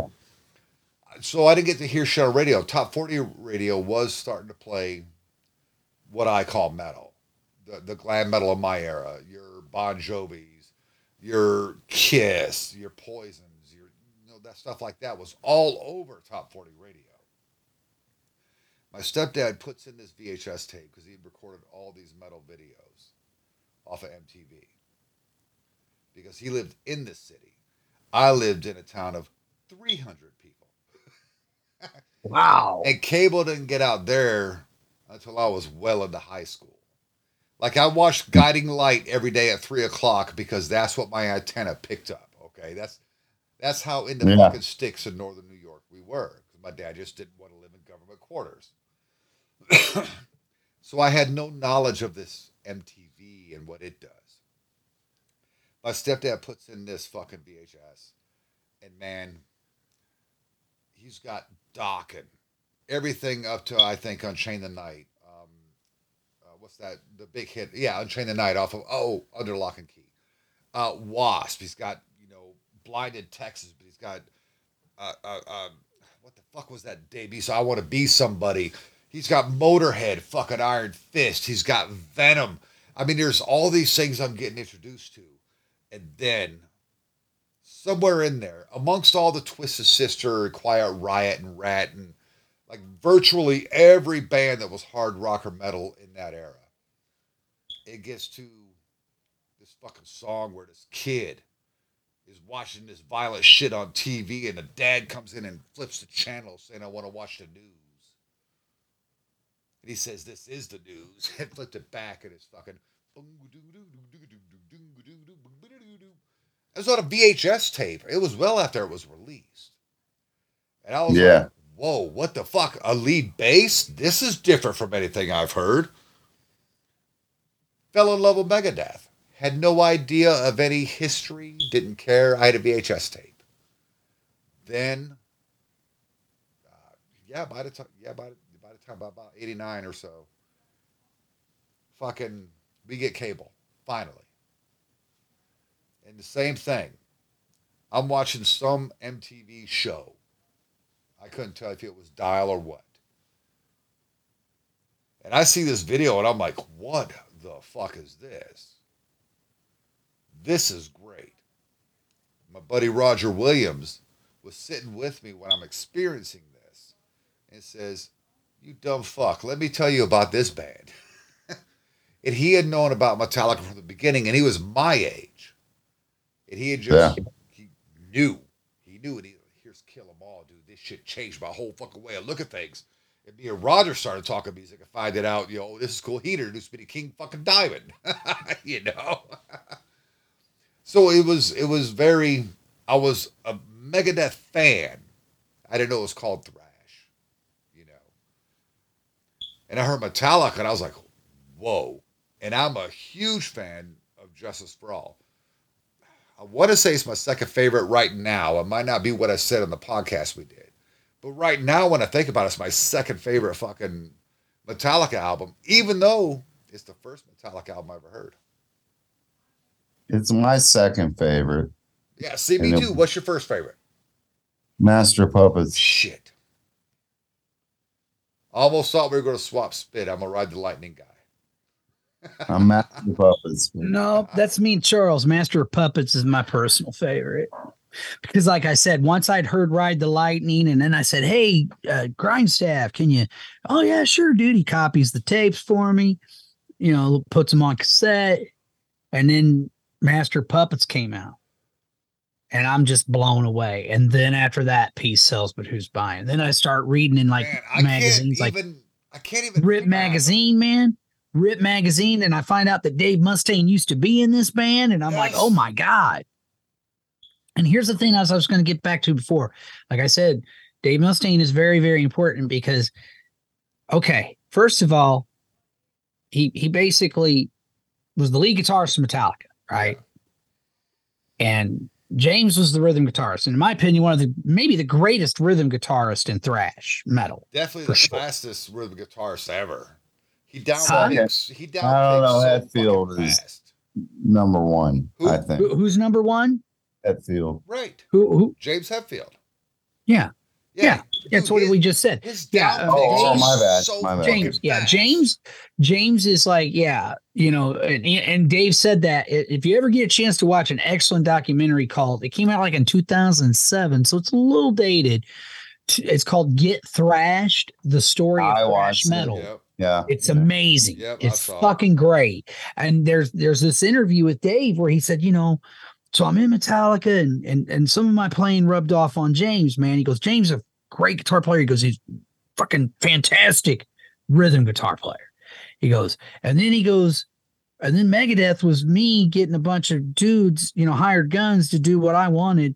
And he goes, and, and for a while there, Kerry King was in, and a lot of people don't know that Kerry yeah, King Kerry was King in Megadeth for like a minute. Yeah. And he goes, and then, you know, he goes, so that's three out of the big four that I affected. Yeah. And he goes, and I know this is going to make me sound like a colossal, arrogant douche, but I'm just being honest. And and I'm I've never took Dave as that way. When he says that thing, he's just being honest. Like, yeah, you have to give Dave Mustaine his Charles, fucking I'm due. I'm just flipping my ring around, dude. I'm not picking my nose. That would be gross. Okay, that's cool, dude. Whatever, man. You know, and they all have to bow down to Malcolm Young, the greatest. Oh man. Yeah, but for for sure, dude. But um. But it was just interesting, that man, because I, I, I didn't before that interview or before that, I had not known that that Kerry King was ever in Megadeth. I didn't know that. Right. So there was things about the thrash metal scene that I discovered watching that where I was like, whoa, you know. Oh, and by the way, if you think about it, when they're when they come to New York to meet John Zazula, and Dave's still in the band then, they're sharing a loft with fucking Anthrax, and they blow Anthrax's mind. Yeah. So Metallica and Megadeth, and I and I do say Megadeth by extension because Dave was an original member. They affected every fucking band around them. In yeah. fact, if you think about it, they get rid of Dave and they get Kirk from Exodus to, to succeed him. So you know, and, and of course that allowed Gary Holt to take Exodus in the direction that he took him in. I mean, yeah. So not only is Metallica an important band in the history of metal, but it, it, incredibly important to the history of thrash metal. Yeah. I mean, because they did. They literally affected every band around them on both coasts. I mean, you know, because they're they're on the West Coast. They're sun. You know, they're they're fucking Bay Area thrash metal. But then, what do you, you know, guys think is the top thrash band of all time? Well, now, the top objective, are we talking objectively or subjectively? However you want to take it. I mean, because I, I mean, I love, I love Metallica. I love Megadeth. But for me, the big four, and that's not that's okay. Not, if we're talking uh, big four, let's not do the we'll, we'll substitute Overkill for Anthrax or oh, no, whatever. no, no, no, no, no, no. But you said thrash metal. You didn't say the big four. Yeah. And yeah. he's, he's okay. literally wearing a Death Angel beanie. Yes.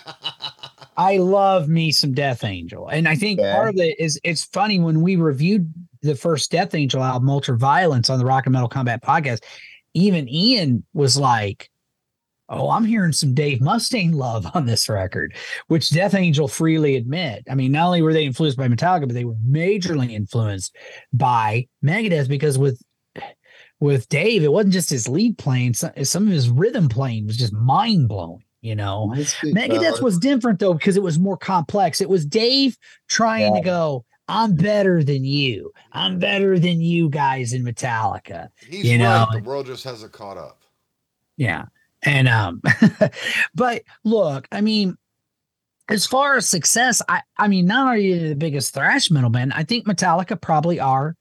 If we're going by popularity, record sales, uh, concert attendance, they're number one. I don't see how it's even a fucking. Yeah, it's not. That's not subjective. It, I'm being objective. Now, with that being said, I also think a lot of their greatness and a lot of the love, it it, it all starts with the Cliff Burton era. Without the Cliff Burton era, man, and that's what I call that era. I don't call it like, I, and I don't call the era after the Jason Newsted era, because the Jason Newsted era only lasted for one fucking record, and that was Justice for All. Because then Bob Rock got his fucking hooks in that band, okay? And look, I understand the Black Album, and this is, we're talking timeline here, we're talking perspective. So from my perspective, from my perspective, yes, commercially, he was the biggest thing that happened to the band. No doubt about it. They sold a gazillion copies of that record. I understand yeah, all that. But I saw a lot of diehard fucking Metallica fans in line to buy that record. But when it first came out, but you know what I did when I heard it? I was brokenhearted, dude. I hated it. I was like, this, what the hated fuck is this? And I'll tell you why. Like looking back, like I said, I look it. back, I look back now.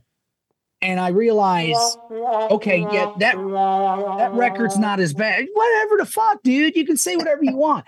We're talking timeline. We're talking perspective. Yeah, everybody's uh, now because it's the biggest selling album or one of them of all time. But at the time, us hardcore Metallica fans, the guys that had been there from fucking Kill 'Em All on, we hated it. Most of us fucking hated. Hated fucking Inner Sandman. Hated Nothing Else Matters. I'm just being honest. Now, do I hate it as much as I did then? No, I've grown up. I've matured. I realize, hey, um, Bob Rock, creatively, it was it it was a step down. Anybody out there who's going to fucking tell me the Black Album is as good as Master of Puppets or Ride the Lightning or Kill 'Em All is fucking high. I'm sorry, but... Uh, You, you can't, you can't, I'm not saying oh. you can't love it. You can't say it wasn't your introduction metal, but anybody it's out there, to, it's time stamps metal. Dude, Mike. I'm sorry, man. I've gotten, so how come so many people who got into him with the Black Album have come back and they tell me when I ask them, what's your favorite record? A lot of them will say the ones before. They don't pick Black Album. They'll say, well, that album's important to me because it introduced me to Metallica. The but Black be- Album, well, it's not my favorite because... But, you know, I got in a big debate on some dude on Bill Wayne's old Facebook page where, because somebody asked thoughts on this album. If you I ask me what I people, think, I'm going to tell you. I and this dude attacked people. me. Yeah, I do know people me. think it's their best album. And that's fine. And they're entitled I, to their opinion. I'm not saying they're exactly. wrong. I won't go that far. No, I'm not saying they're wrong. But I, all I'm trying to get is for, for people to understand what our perspective is. And from yeah. our perspective, creatively, Bob Rock was the worst thing that happened to that band. Because after the Black Album, it all goes downhill, ladies and gentlemen. Oh. It all goes downhill. I don't give a fuck. I mean, guys, all of it. But you guys yeah. praise the fucking well, Beatles they, for expanding. Now, I'm not things. saying all of them, but the Bob Rock era? Yeah, dude. I mean, come on, dude. Look at yeah. it. And I've got the proof. I'll put it when we post this episode. I'm going to put pictures up where they're fucking wearing makeup and on the cover of Metal Hammer, Kerrang, or wherever the oh, fuck man. it is, saying, don't call us a metal band. Yeah, that's, that's that's get the fuck out of here. That's, that's, that's where they pissed me off. That's and that's where I felt betrayed. Yeah, and, yeah. And and yes. And, But uh, uh, Black the Black Album sold sixteen million albums. I understand that. It, I just said it's one of the highest selling albums of all time. Most, I get that. Which was the most ever in the Soundscape era when they started checking. I, I, I, I get it. I get it. Everybody in the world loves that record.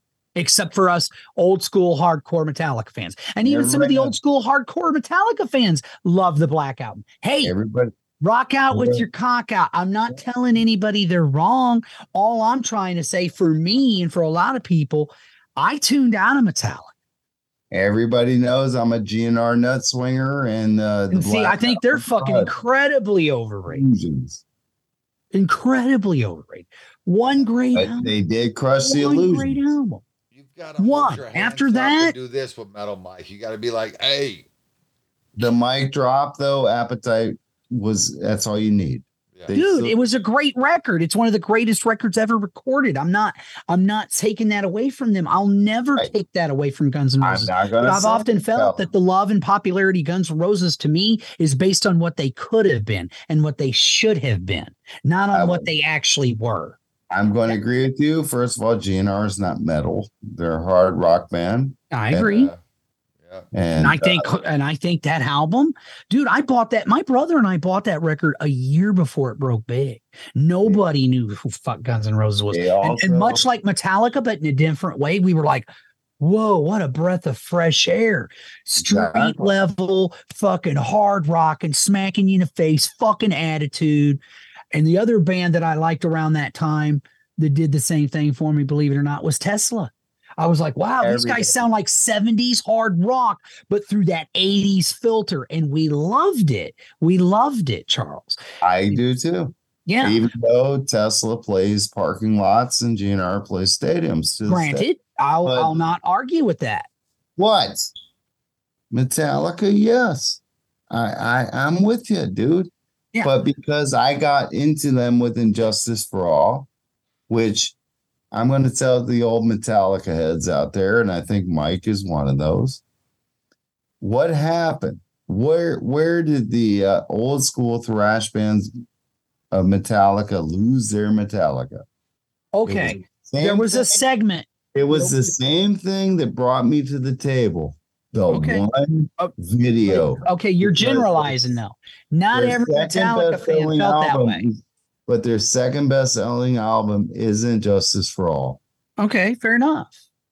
But Master, which I think yes, you can argue that, that that the one video opened the door. People have to understand Metallica didn't do videos before uh, one. Never had they ever done any videos. The closest they came was M T V filmed them at the Day of the Green Festival, and then Metallica wouldn't let them release it afterwards. They were like, "Oh, we've changed our mind." And and and at the time, I remember going. I, I, for me, again, I'm talking, I'm speaking for me. I know there was a certain segment of Metallica fans that felt like they sold out when they did one, but you know what? There are a certain segment of t- Metallica fans that felt like they sold out when they did Ride the Lightning. Okay. There, you know, you got those radical, right. like they just wanted Fade fucking kill them all over and over and over and over. Fade to uh, black, right? Yeah. Well, just the whole album, it, because, you know, uh, Kill 'Em All has a much more raw production. It's very raw, you know, yeah. um, not as raw as Justice. Though Justice is a very raw recording, but we all know why, and we can get into that crappy, later. But crappy but, production. Yeah. But um, I think Ride the Lightning it was just because it was a little bit better produced, and it had Fade yes. to Black. It had a ballad on there. Uh, oh no, a ballad! A fucking amazing song, but whatever. Like, like my all-time yeah, I know you agree. Metallica song. Yeah, but, but, we all did. But I think, I think with with Metallica at that time, or, or certain, like I remember being excited. Oh shit, they're gonna do a video. This is fucking awesome. And I'll never forget when my brother bought the album, and I'm listening to the record, and I'm reading the lyrics. And when one came on, I was like, man, this reminds me of a book that my history teacher had me read. And my brother goes, well, what what was it called? Johnny Got His Gun. And my dad and my big brother's like, really? And then later, when Metallica said they were going to do a video and they were going to use film footage from the movie, Johnny Got His Gun, my brother's like, man, fucking Mike. And I'm like, hey, I, I, it just, the, the lyrics, I'm like, oh, he's got to be, this has to be an adaptation of Johnny Got His Gun, or the same principle anyway. Now, I was excited when the one video came out, and I loved it. I loved it, man. I loved it. I mean, I guess the thing that people have to realize is for a long time as a Metallica fan, Megadeth fan, or any thrash metal, we were very defensive, and it wasn't gatekeeping as like, oh, you can't be a fan of this band or whatever. It was more of a, we were always on the defensive. You were a fucking, Ian said it more than once, you were a dirtbag if you fucking listened to Metallica. You were a fucking, you know, stoner, dirt leg, fucking hoolie, okay? You were a, yeah, you, you were not, it was not fucking acceptable to like that band at all, especially a band like Slayer. Are you fucking kidding me? So yeah, dude, like I'm, I'm getting in all these bands. So like when, when they did the Black album though, and I heard Enter Sandman for the first time. And again, I understand why they did what they did. I mean, let's be honest. Justice for All is almost progressive thrash, really. I understand them wanting to simplify things a bit. I get it. I do. I think they went too far in that direction as a fan, as a music fan, as a fan of Metallica. That's how I felt at the time. They're still, but since then, you know, I've went back, I've revisited the Black album. I'm like, you know, there's some good fucking jams on this album. It's not a total piece of shit. I think that came afterwards. Better than the singles. Huh? I think deep cuts are better. Oh, by far. Yeah. By far the deep cut. Come on, man. Don't tread on me. Um, holier oh, than thou. Oh, fucking My Friend of Misery. All those are really yeah. cool songs. Love, I like all those songs. Um, but no, no, it came later for me. Yeah, see, the Black album, man, Enter Sandman was on my high jump tape. Shit, Nate, when that came out, Enter Sandman. Dude, I, I fucking loved it. It was on my high jump tape. Fuck yeah. You know, I went to States my junior and senior year in the high jump. You we know? have to agree. Maybe Metal Mike won't, but I think Bushy will for sure. I think the last great fucking year of heavy metal, hard rock was nineteen ninety-one through ninety-two. Our shit dominated. I would agree, because it was in that time frame that the other shit started coming out, and I switched to fucking country, dude. I straight up turned my back on rock and roll. But when you look at the V M As, nineteen ninety-two, there was no rap acts on the V M As. Right. G N R, Pearl Jam, Nirvana, ugh, Red Hot Chili Peppers, ugh, that Michael Jackson, but he's Michael Yay, Jackson. Yay, Michael Jackson. Oh. And it, but I mean, it was all fucking hard rock metal. Yeah, ninety-one, ninety-two. Well, it dominated.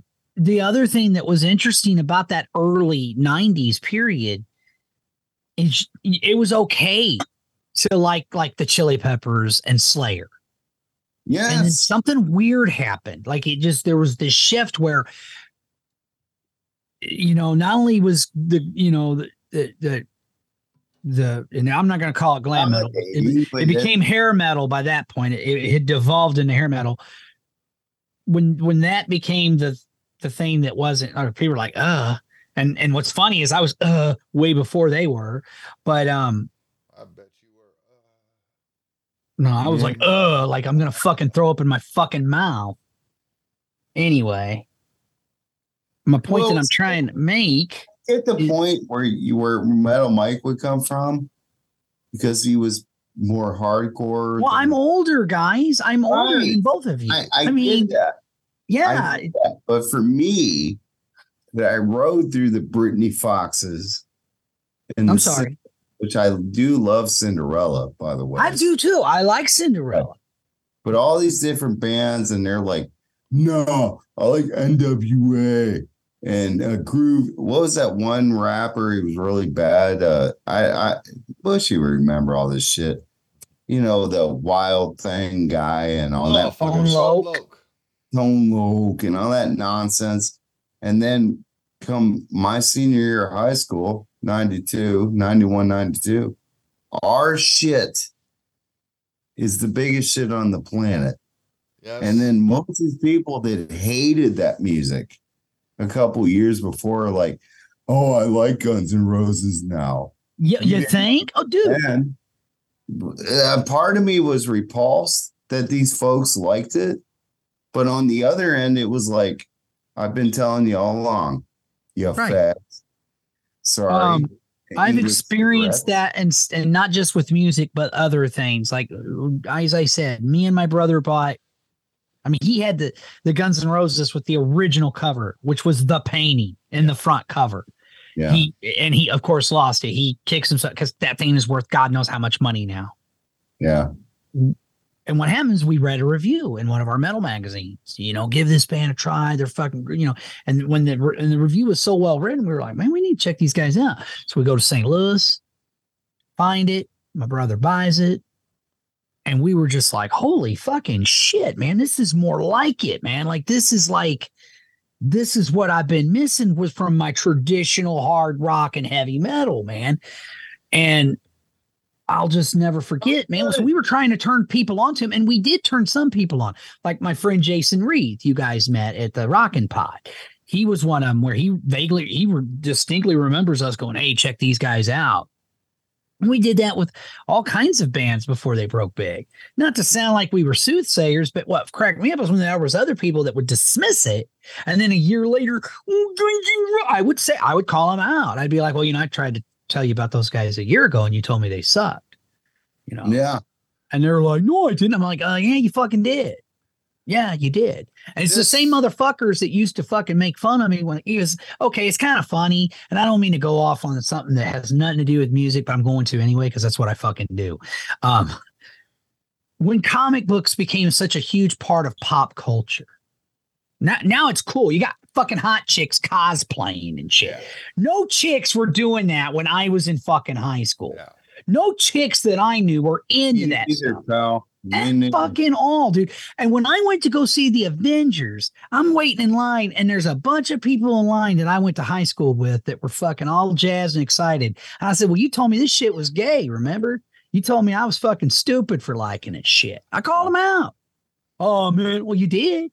Now it's cool, though, see? So I do kind of call people out. I mean, I don't care if people like it and you genuinely like it or, hey, that's cool, you finally came around.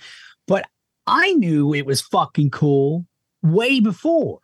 You know, I, mean, I, I kind of take ask. pride for that. I know yeah. Bush is a Batfleck guy. I love Batfleck. Best Batman. I, he was great as Batman. Looked the most like Batman in the comic book sense. Had the worst movies, though. Uh, uh, had the worst movies, man. Bush. Sorry. Not his fault. Terrible writing. I'll, I'll take his Batman movies over fucking...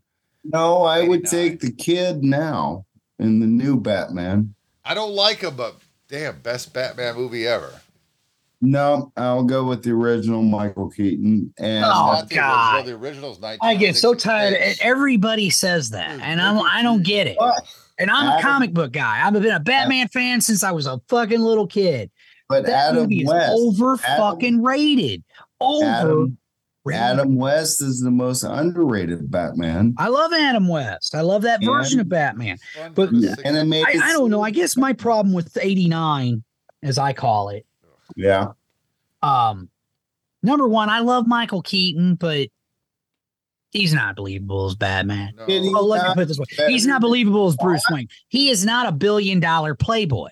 He's just not, man. He, it, did, it, he not you do by, better, did he not do better than you thought, though? When you he heard did, he's a good actor. He he is a good actor, but I I didn't movie, like. But, they took way too many liberties. It starts off, I'll, I'll say this, the first half. That's really not his fault, though. I didn't say it was, but everybody wants to put eighty-nine on this pedestal, and I'm like, I don't get it. As far as Batman, it, it's being true to the character and what the character really is like. It's a mixture oh, of the comic book Batman with like the Adam West Batman, and that's like not Christian what I wanted. I, I didn't did want you that. Like Christian Slater with the, the worst voice going over and over and in the films. It was a Christian, Christian Slater. Slater. I love. Okay, but I but I love whatever his name is, Christian, whatever his name is. That yeah. guy. The dark Christian Bale, Christian Bale, and Bale, I'm not gonna lie, especially by the time the third movie rolls around. Oh my God, he wasn't that bad with the first film. The first film, it ain't that bad. And then the second film, it's even worse. Oh no, second um, film was amazing. Best it's Joker a great movie, ever. But let's be it's honest, what movie. makes I that movie so about amazing? Batman and Joker. It's it's opinion. it what? I forgot it was about the Batman and the Joker. It was such a good movie. Yeah. It is. It's it, but but here's my. By the time the third film rolls around, oh, he's even like when when when when Catwoman pulls the disappearing act. So that's what that's like. Like, why are you talking like that to yourself, dude? Like, and and he just went too far with the voice, man. Um, that's one reason why I did like the Affleck Batman, because to me, realistically, it's what you would do. You'd use a modulator to disguise your voice. That was You're good. Go around talking like this. Straight in joke in that film. I noticed it. Affleck looks like Batman. Totally. Yeah. But they gave him horrible. It was terrible movies. Batman v Superman was an abortion of God. It was terrible. Have you ever seen the the other version? The longer one? I saw the, the longer verger, version of uh, Justice League. You need to watch the other version of Batman v Superman, dude. I'm not saying it's a perfect film, Charles, but it's a hundred times better than the theatrical release. They cut that movie to fucking pieces, yes, man. Did. Pieces. Important fucking plot points were cut out of that film. And that wasn't right. Zack Snyder. That wasn't the actors. That was Warner Brothers fucking punching themselves in the dick as usual, because they have no fucking clue on how to handle comic book property. They they own D C. They have this fucking literally this gold mine, and they have just fucked it up well, so bad that it's not even fucking funny, dude. I mean, what? It can come down to this. They're fucking morons. They have no clue. Comics since nineteen. nineteen seventy-seven Who? seventy-eight What? I've been reading comics since nineteen seventy-eight Same okay. here. I love Marvel for their stories in the comics. Mm-hmm. Give me the X-Men. But What Marvel does not have is Batman. That's Superman. True. That's what they don't have. Superman, you can. Uh, I fucking hate Superman. Sorry. Boring. Lex Luthor is not a believable villain. Uh, you can give me. Uh, he's not. He's just not. And that fucking kid they got to play Lex Luthor and Batman v Superman. Terrible. Don't believe him. Not, not a good choice. Ter- ter- terrible choice. Not a good choice. Ter- Kevin, terrible. Kevin terrible. Spacey was Kevin better Spacey, than Lex yeah. Luthor. Yeah. But still, super because Superman made Lex Luthor lose his hair in Smallville. That's why he hates Superman. This is oh, stupid. that that was a Silver Age version it's of the, there, There's so many versions of the Superman story that no, there's more Batman to it. Than is the epitome has the best rogues Valerie. Oh, by far yeah, of agreed. Any comic book character, huh? I said agreed. The newest the Batman movie, love it. it, love it. Went went too long, not enough Riddler. In my opinion, the guy they got to play the Riddler, I knew was great. Oh yeah, I, it's a damn good movie.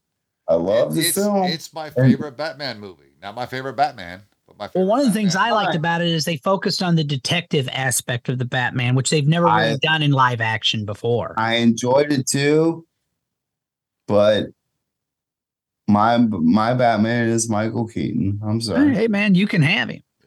I but just, I just, I just don't. I just think that fucking version of Batman is so, so overrated, man. At least the first half is really, really good, but then it just loses it. It just gets. At least I, did, I didn't say George Clooney. Ugh.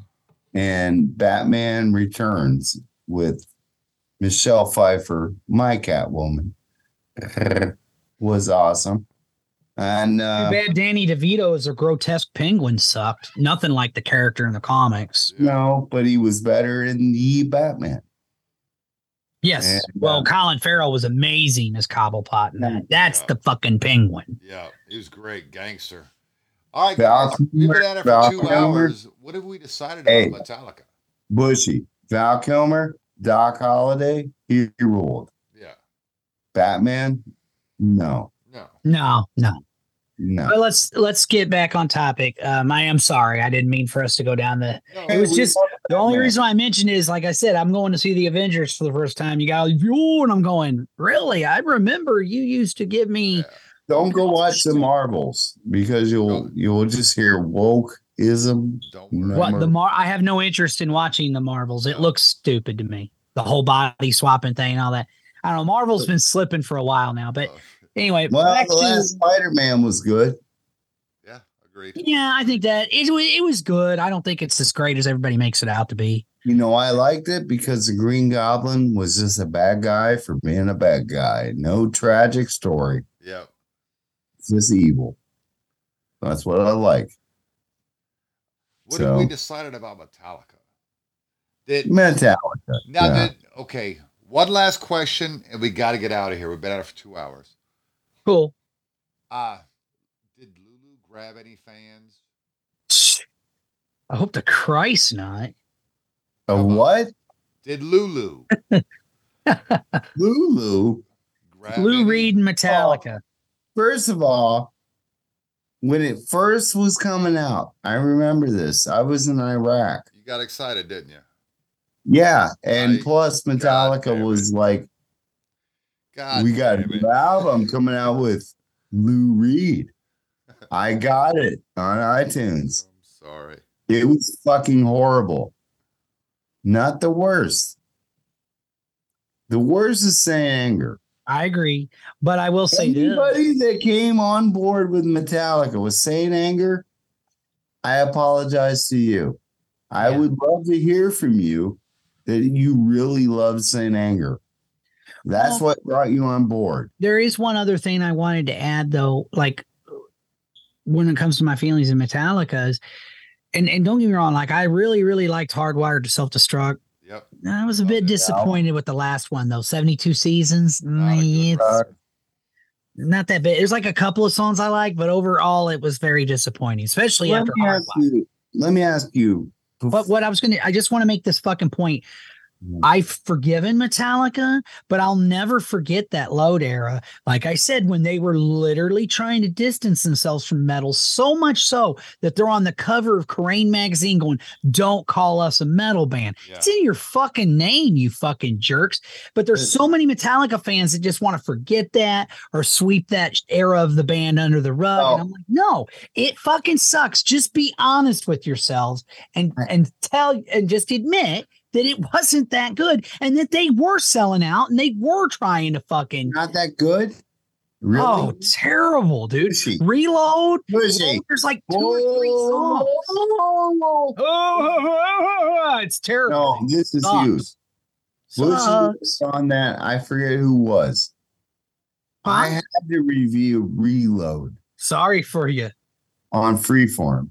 No, I'm really sorry. I mean, I know our friend Mark Alden Taylor will probably defend it to his dying breath, but I fucking yeah, not really, not really. To his credit, I'm going to have to tell you, after having been forced to listen to Reload completely, it's better album than Load. I think it might be on Saint Anger level terror. What, Reload? Reload is so Reload is fucking awful, fucking horrible, dude. Oh, it's terrible.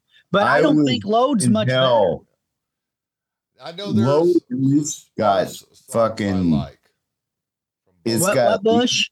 It's got a couple songs that ain't bad. What, Load?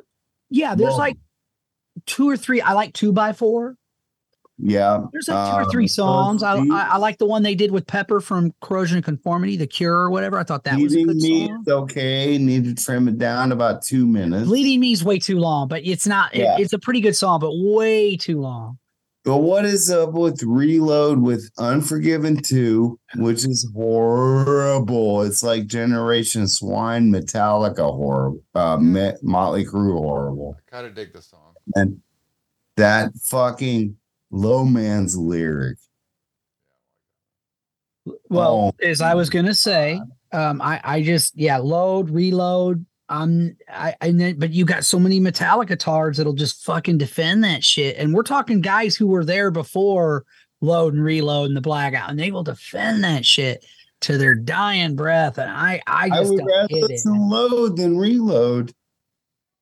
You know what? I think those albums were appropriately named, Load and Reload. Yeah, yeah, a load of shit, I and then they take, give us a reload. Thanks, yeah. James. Thanks, Lars. Yeah, I could take end a of topic. Songs. We're done. No, I could take a few songs from each album, but that's about it. Yeah, yeah, that's about it. What's that's your guys' least favorite Metallica album?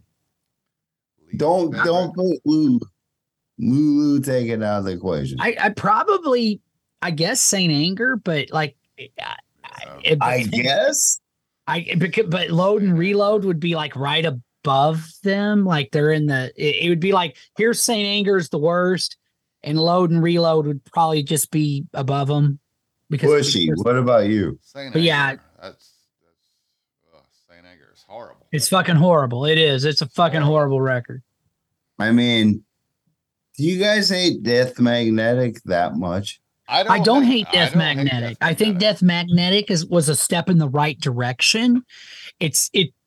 Let me put it this way: it was the best thing they had done since Justice, in my opinion.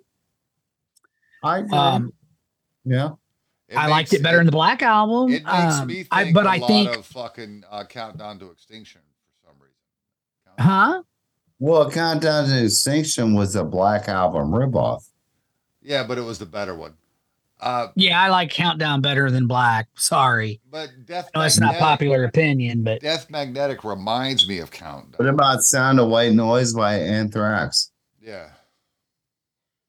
Um, like, I'm not a big fan. Okay, how do I put this? I love Joey. I love John Bush with Armored Saint, but they that wasn't Anthrax. That was Armored Thrax. So they should change the name of the band. It's not the same fucking band.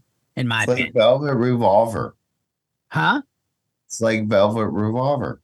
Yeah, I, I, I prefer Joey Belladonna. I prefer that's my Anthrax. Let's just well, I like I like the first Anthrax album the best. I like that record too. Yeah, Fistful of Metal. That's a good album. Oh, it rules. It's it's great. But they they, they fired Neil. Yeah, no. They have a history of doing that. Hired Joey, but, man. I mean, I mean, Countdown is awesome, but it was a black album. See, I looked at Euthanasia as more of the black album because I hate that fucking record. That's where Megadeth lost me. What about Risk? Ah, that whole era. Risk and Cryptic Writings and fucking, I, God, I can't remember. Good Lord. Okay, he's the ultimate Bushy left. seventy-two seasons versus the last Megadeth album. I think the last Megadeth album's better. I agree. I do. I, do. I, I, I know that's not the popular opinion, but um, I, I do. Now, with that being said, do I think The Sick and the Dying and the Dead is as good as Dystopia? No, but there's some fucking killer jams on that record. And I'm here to tell you, Bushy definitely feels the same way I do about that. We all do. I think, I mean, even though I don't life. listen to Megadeth, The Sick and the Dying over and over again. Yeah. Lux I go back to Dystopia more than Sick and the Dying. Yeah. Lux Eterna is the only Metallica song from that album that I will listen to and be like, the opening yeah. track, seventy-two Seasons, is pretty good. That's about it. Now, I go back to The Sick, the Dying, and the Dead a lot. Dystopia, I've, I actually haven't visited in a, a year. What? But, but, guys, I've got to get out of here, man. All right. All right, what man, else? Guys. Take care. Stay metal, Bushy. And, Charles, thank you for coming on and doing this thank with you. us. It was and fun. Don't listen to um, Lulu. Or, yeah, please don't. Spare your fucking auditory canals. Or Saint Anger. Yes, true story. Charles, thanks so much for being here, man. That's that's, that's fucking cool. Man. I'm glad we were able to have, have this conversation. I think we're both drunk, and I got a house full of people that want to go to bed, and I'm in my girl's bed right now. So, all right, brother. You guys take care, man. Keep fighting the good fight. Stay metal. Fuck yeah. Peace. Bye, vinyl bitches. Deuces.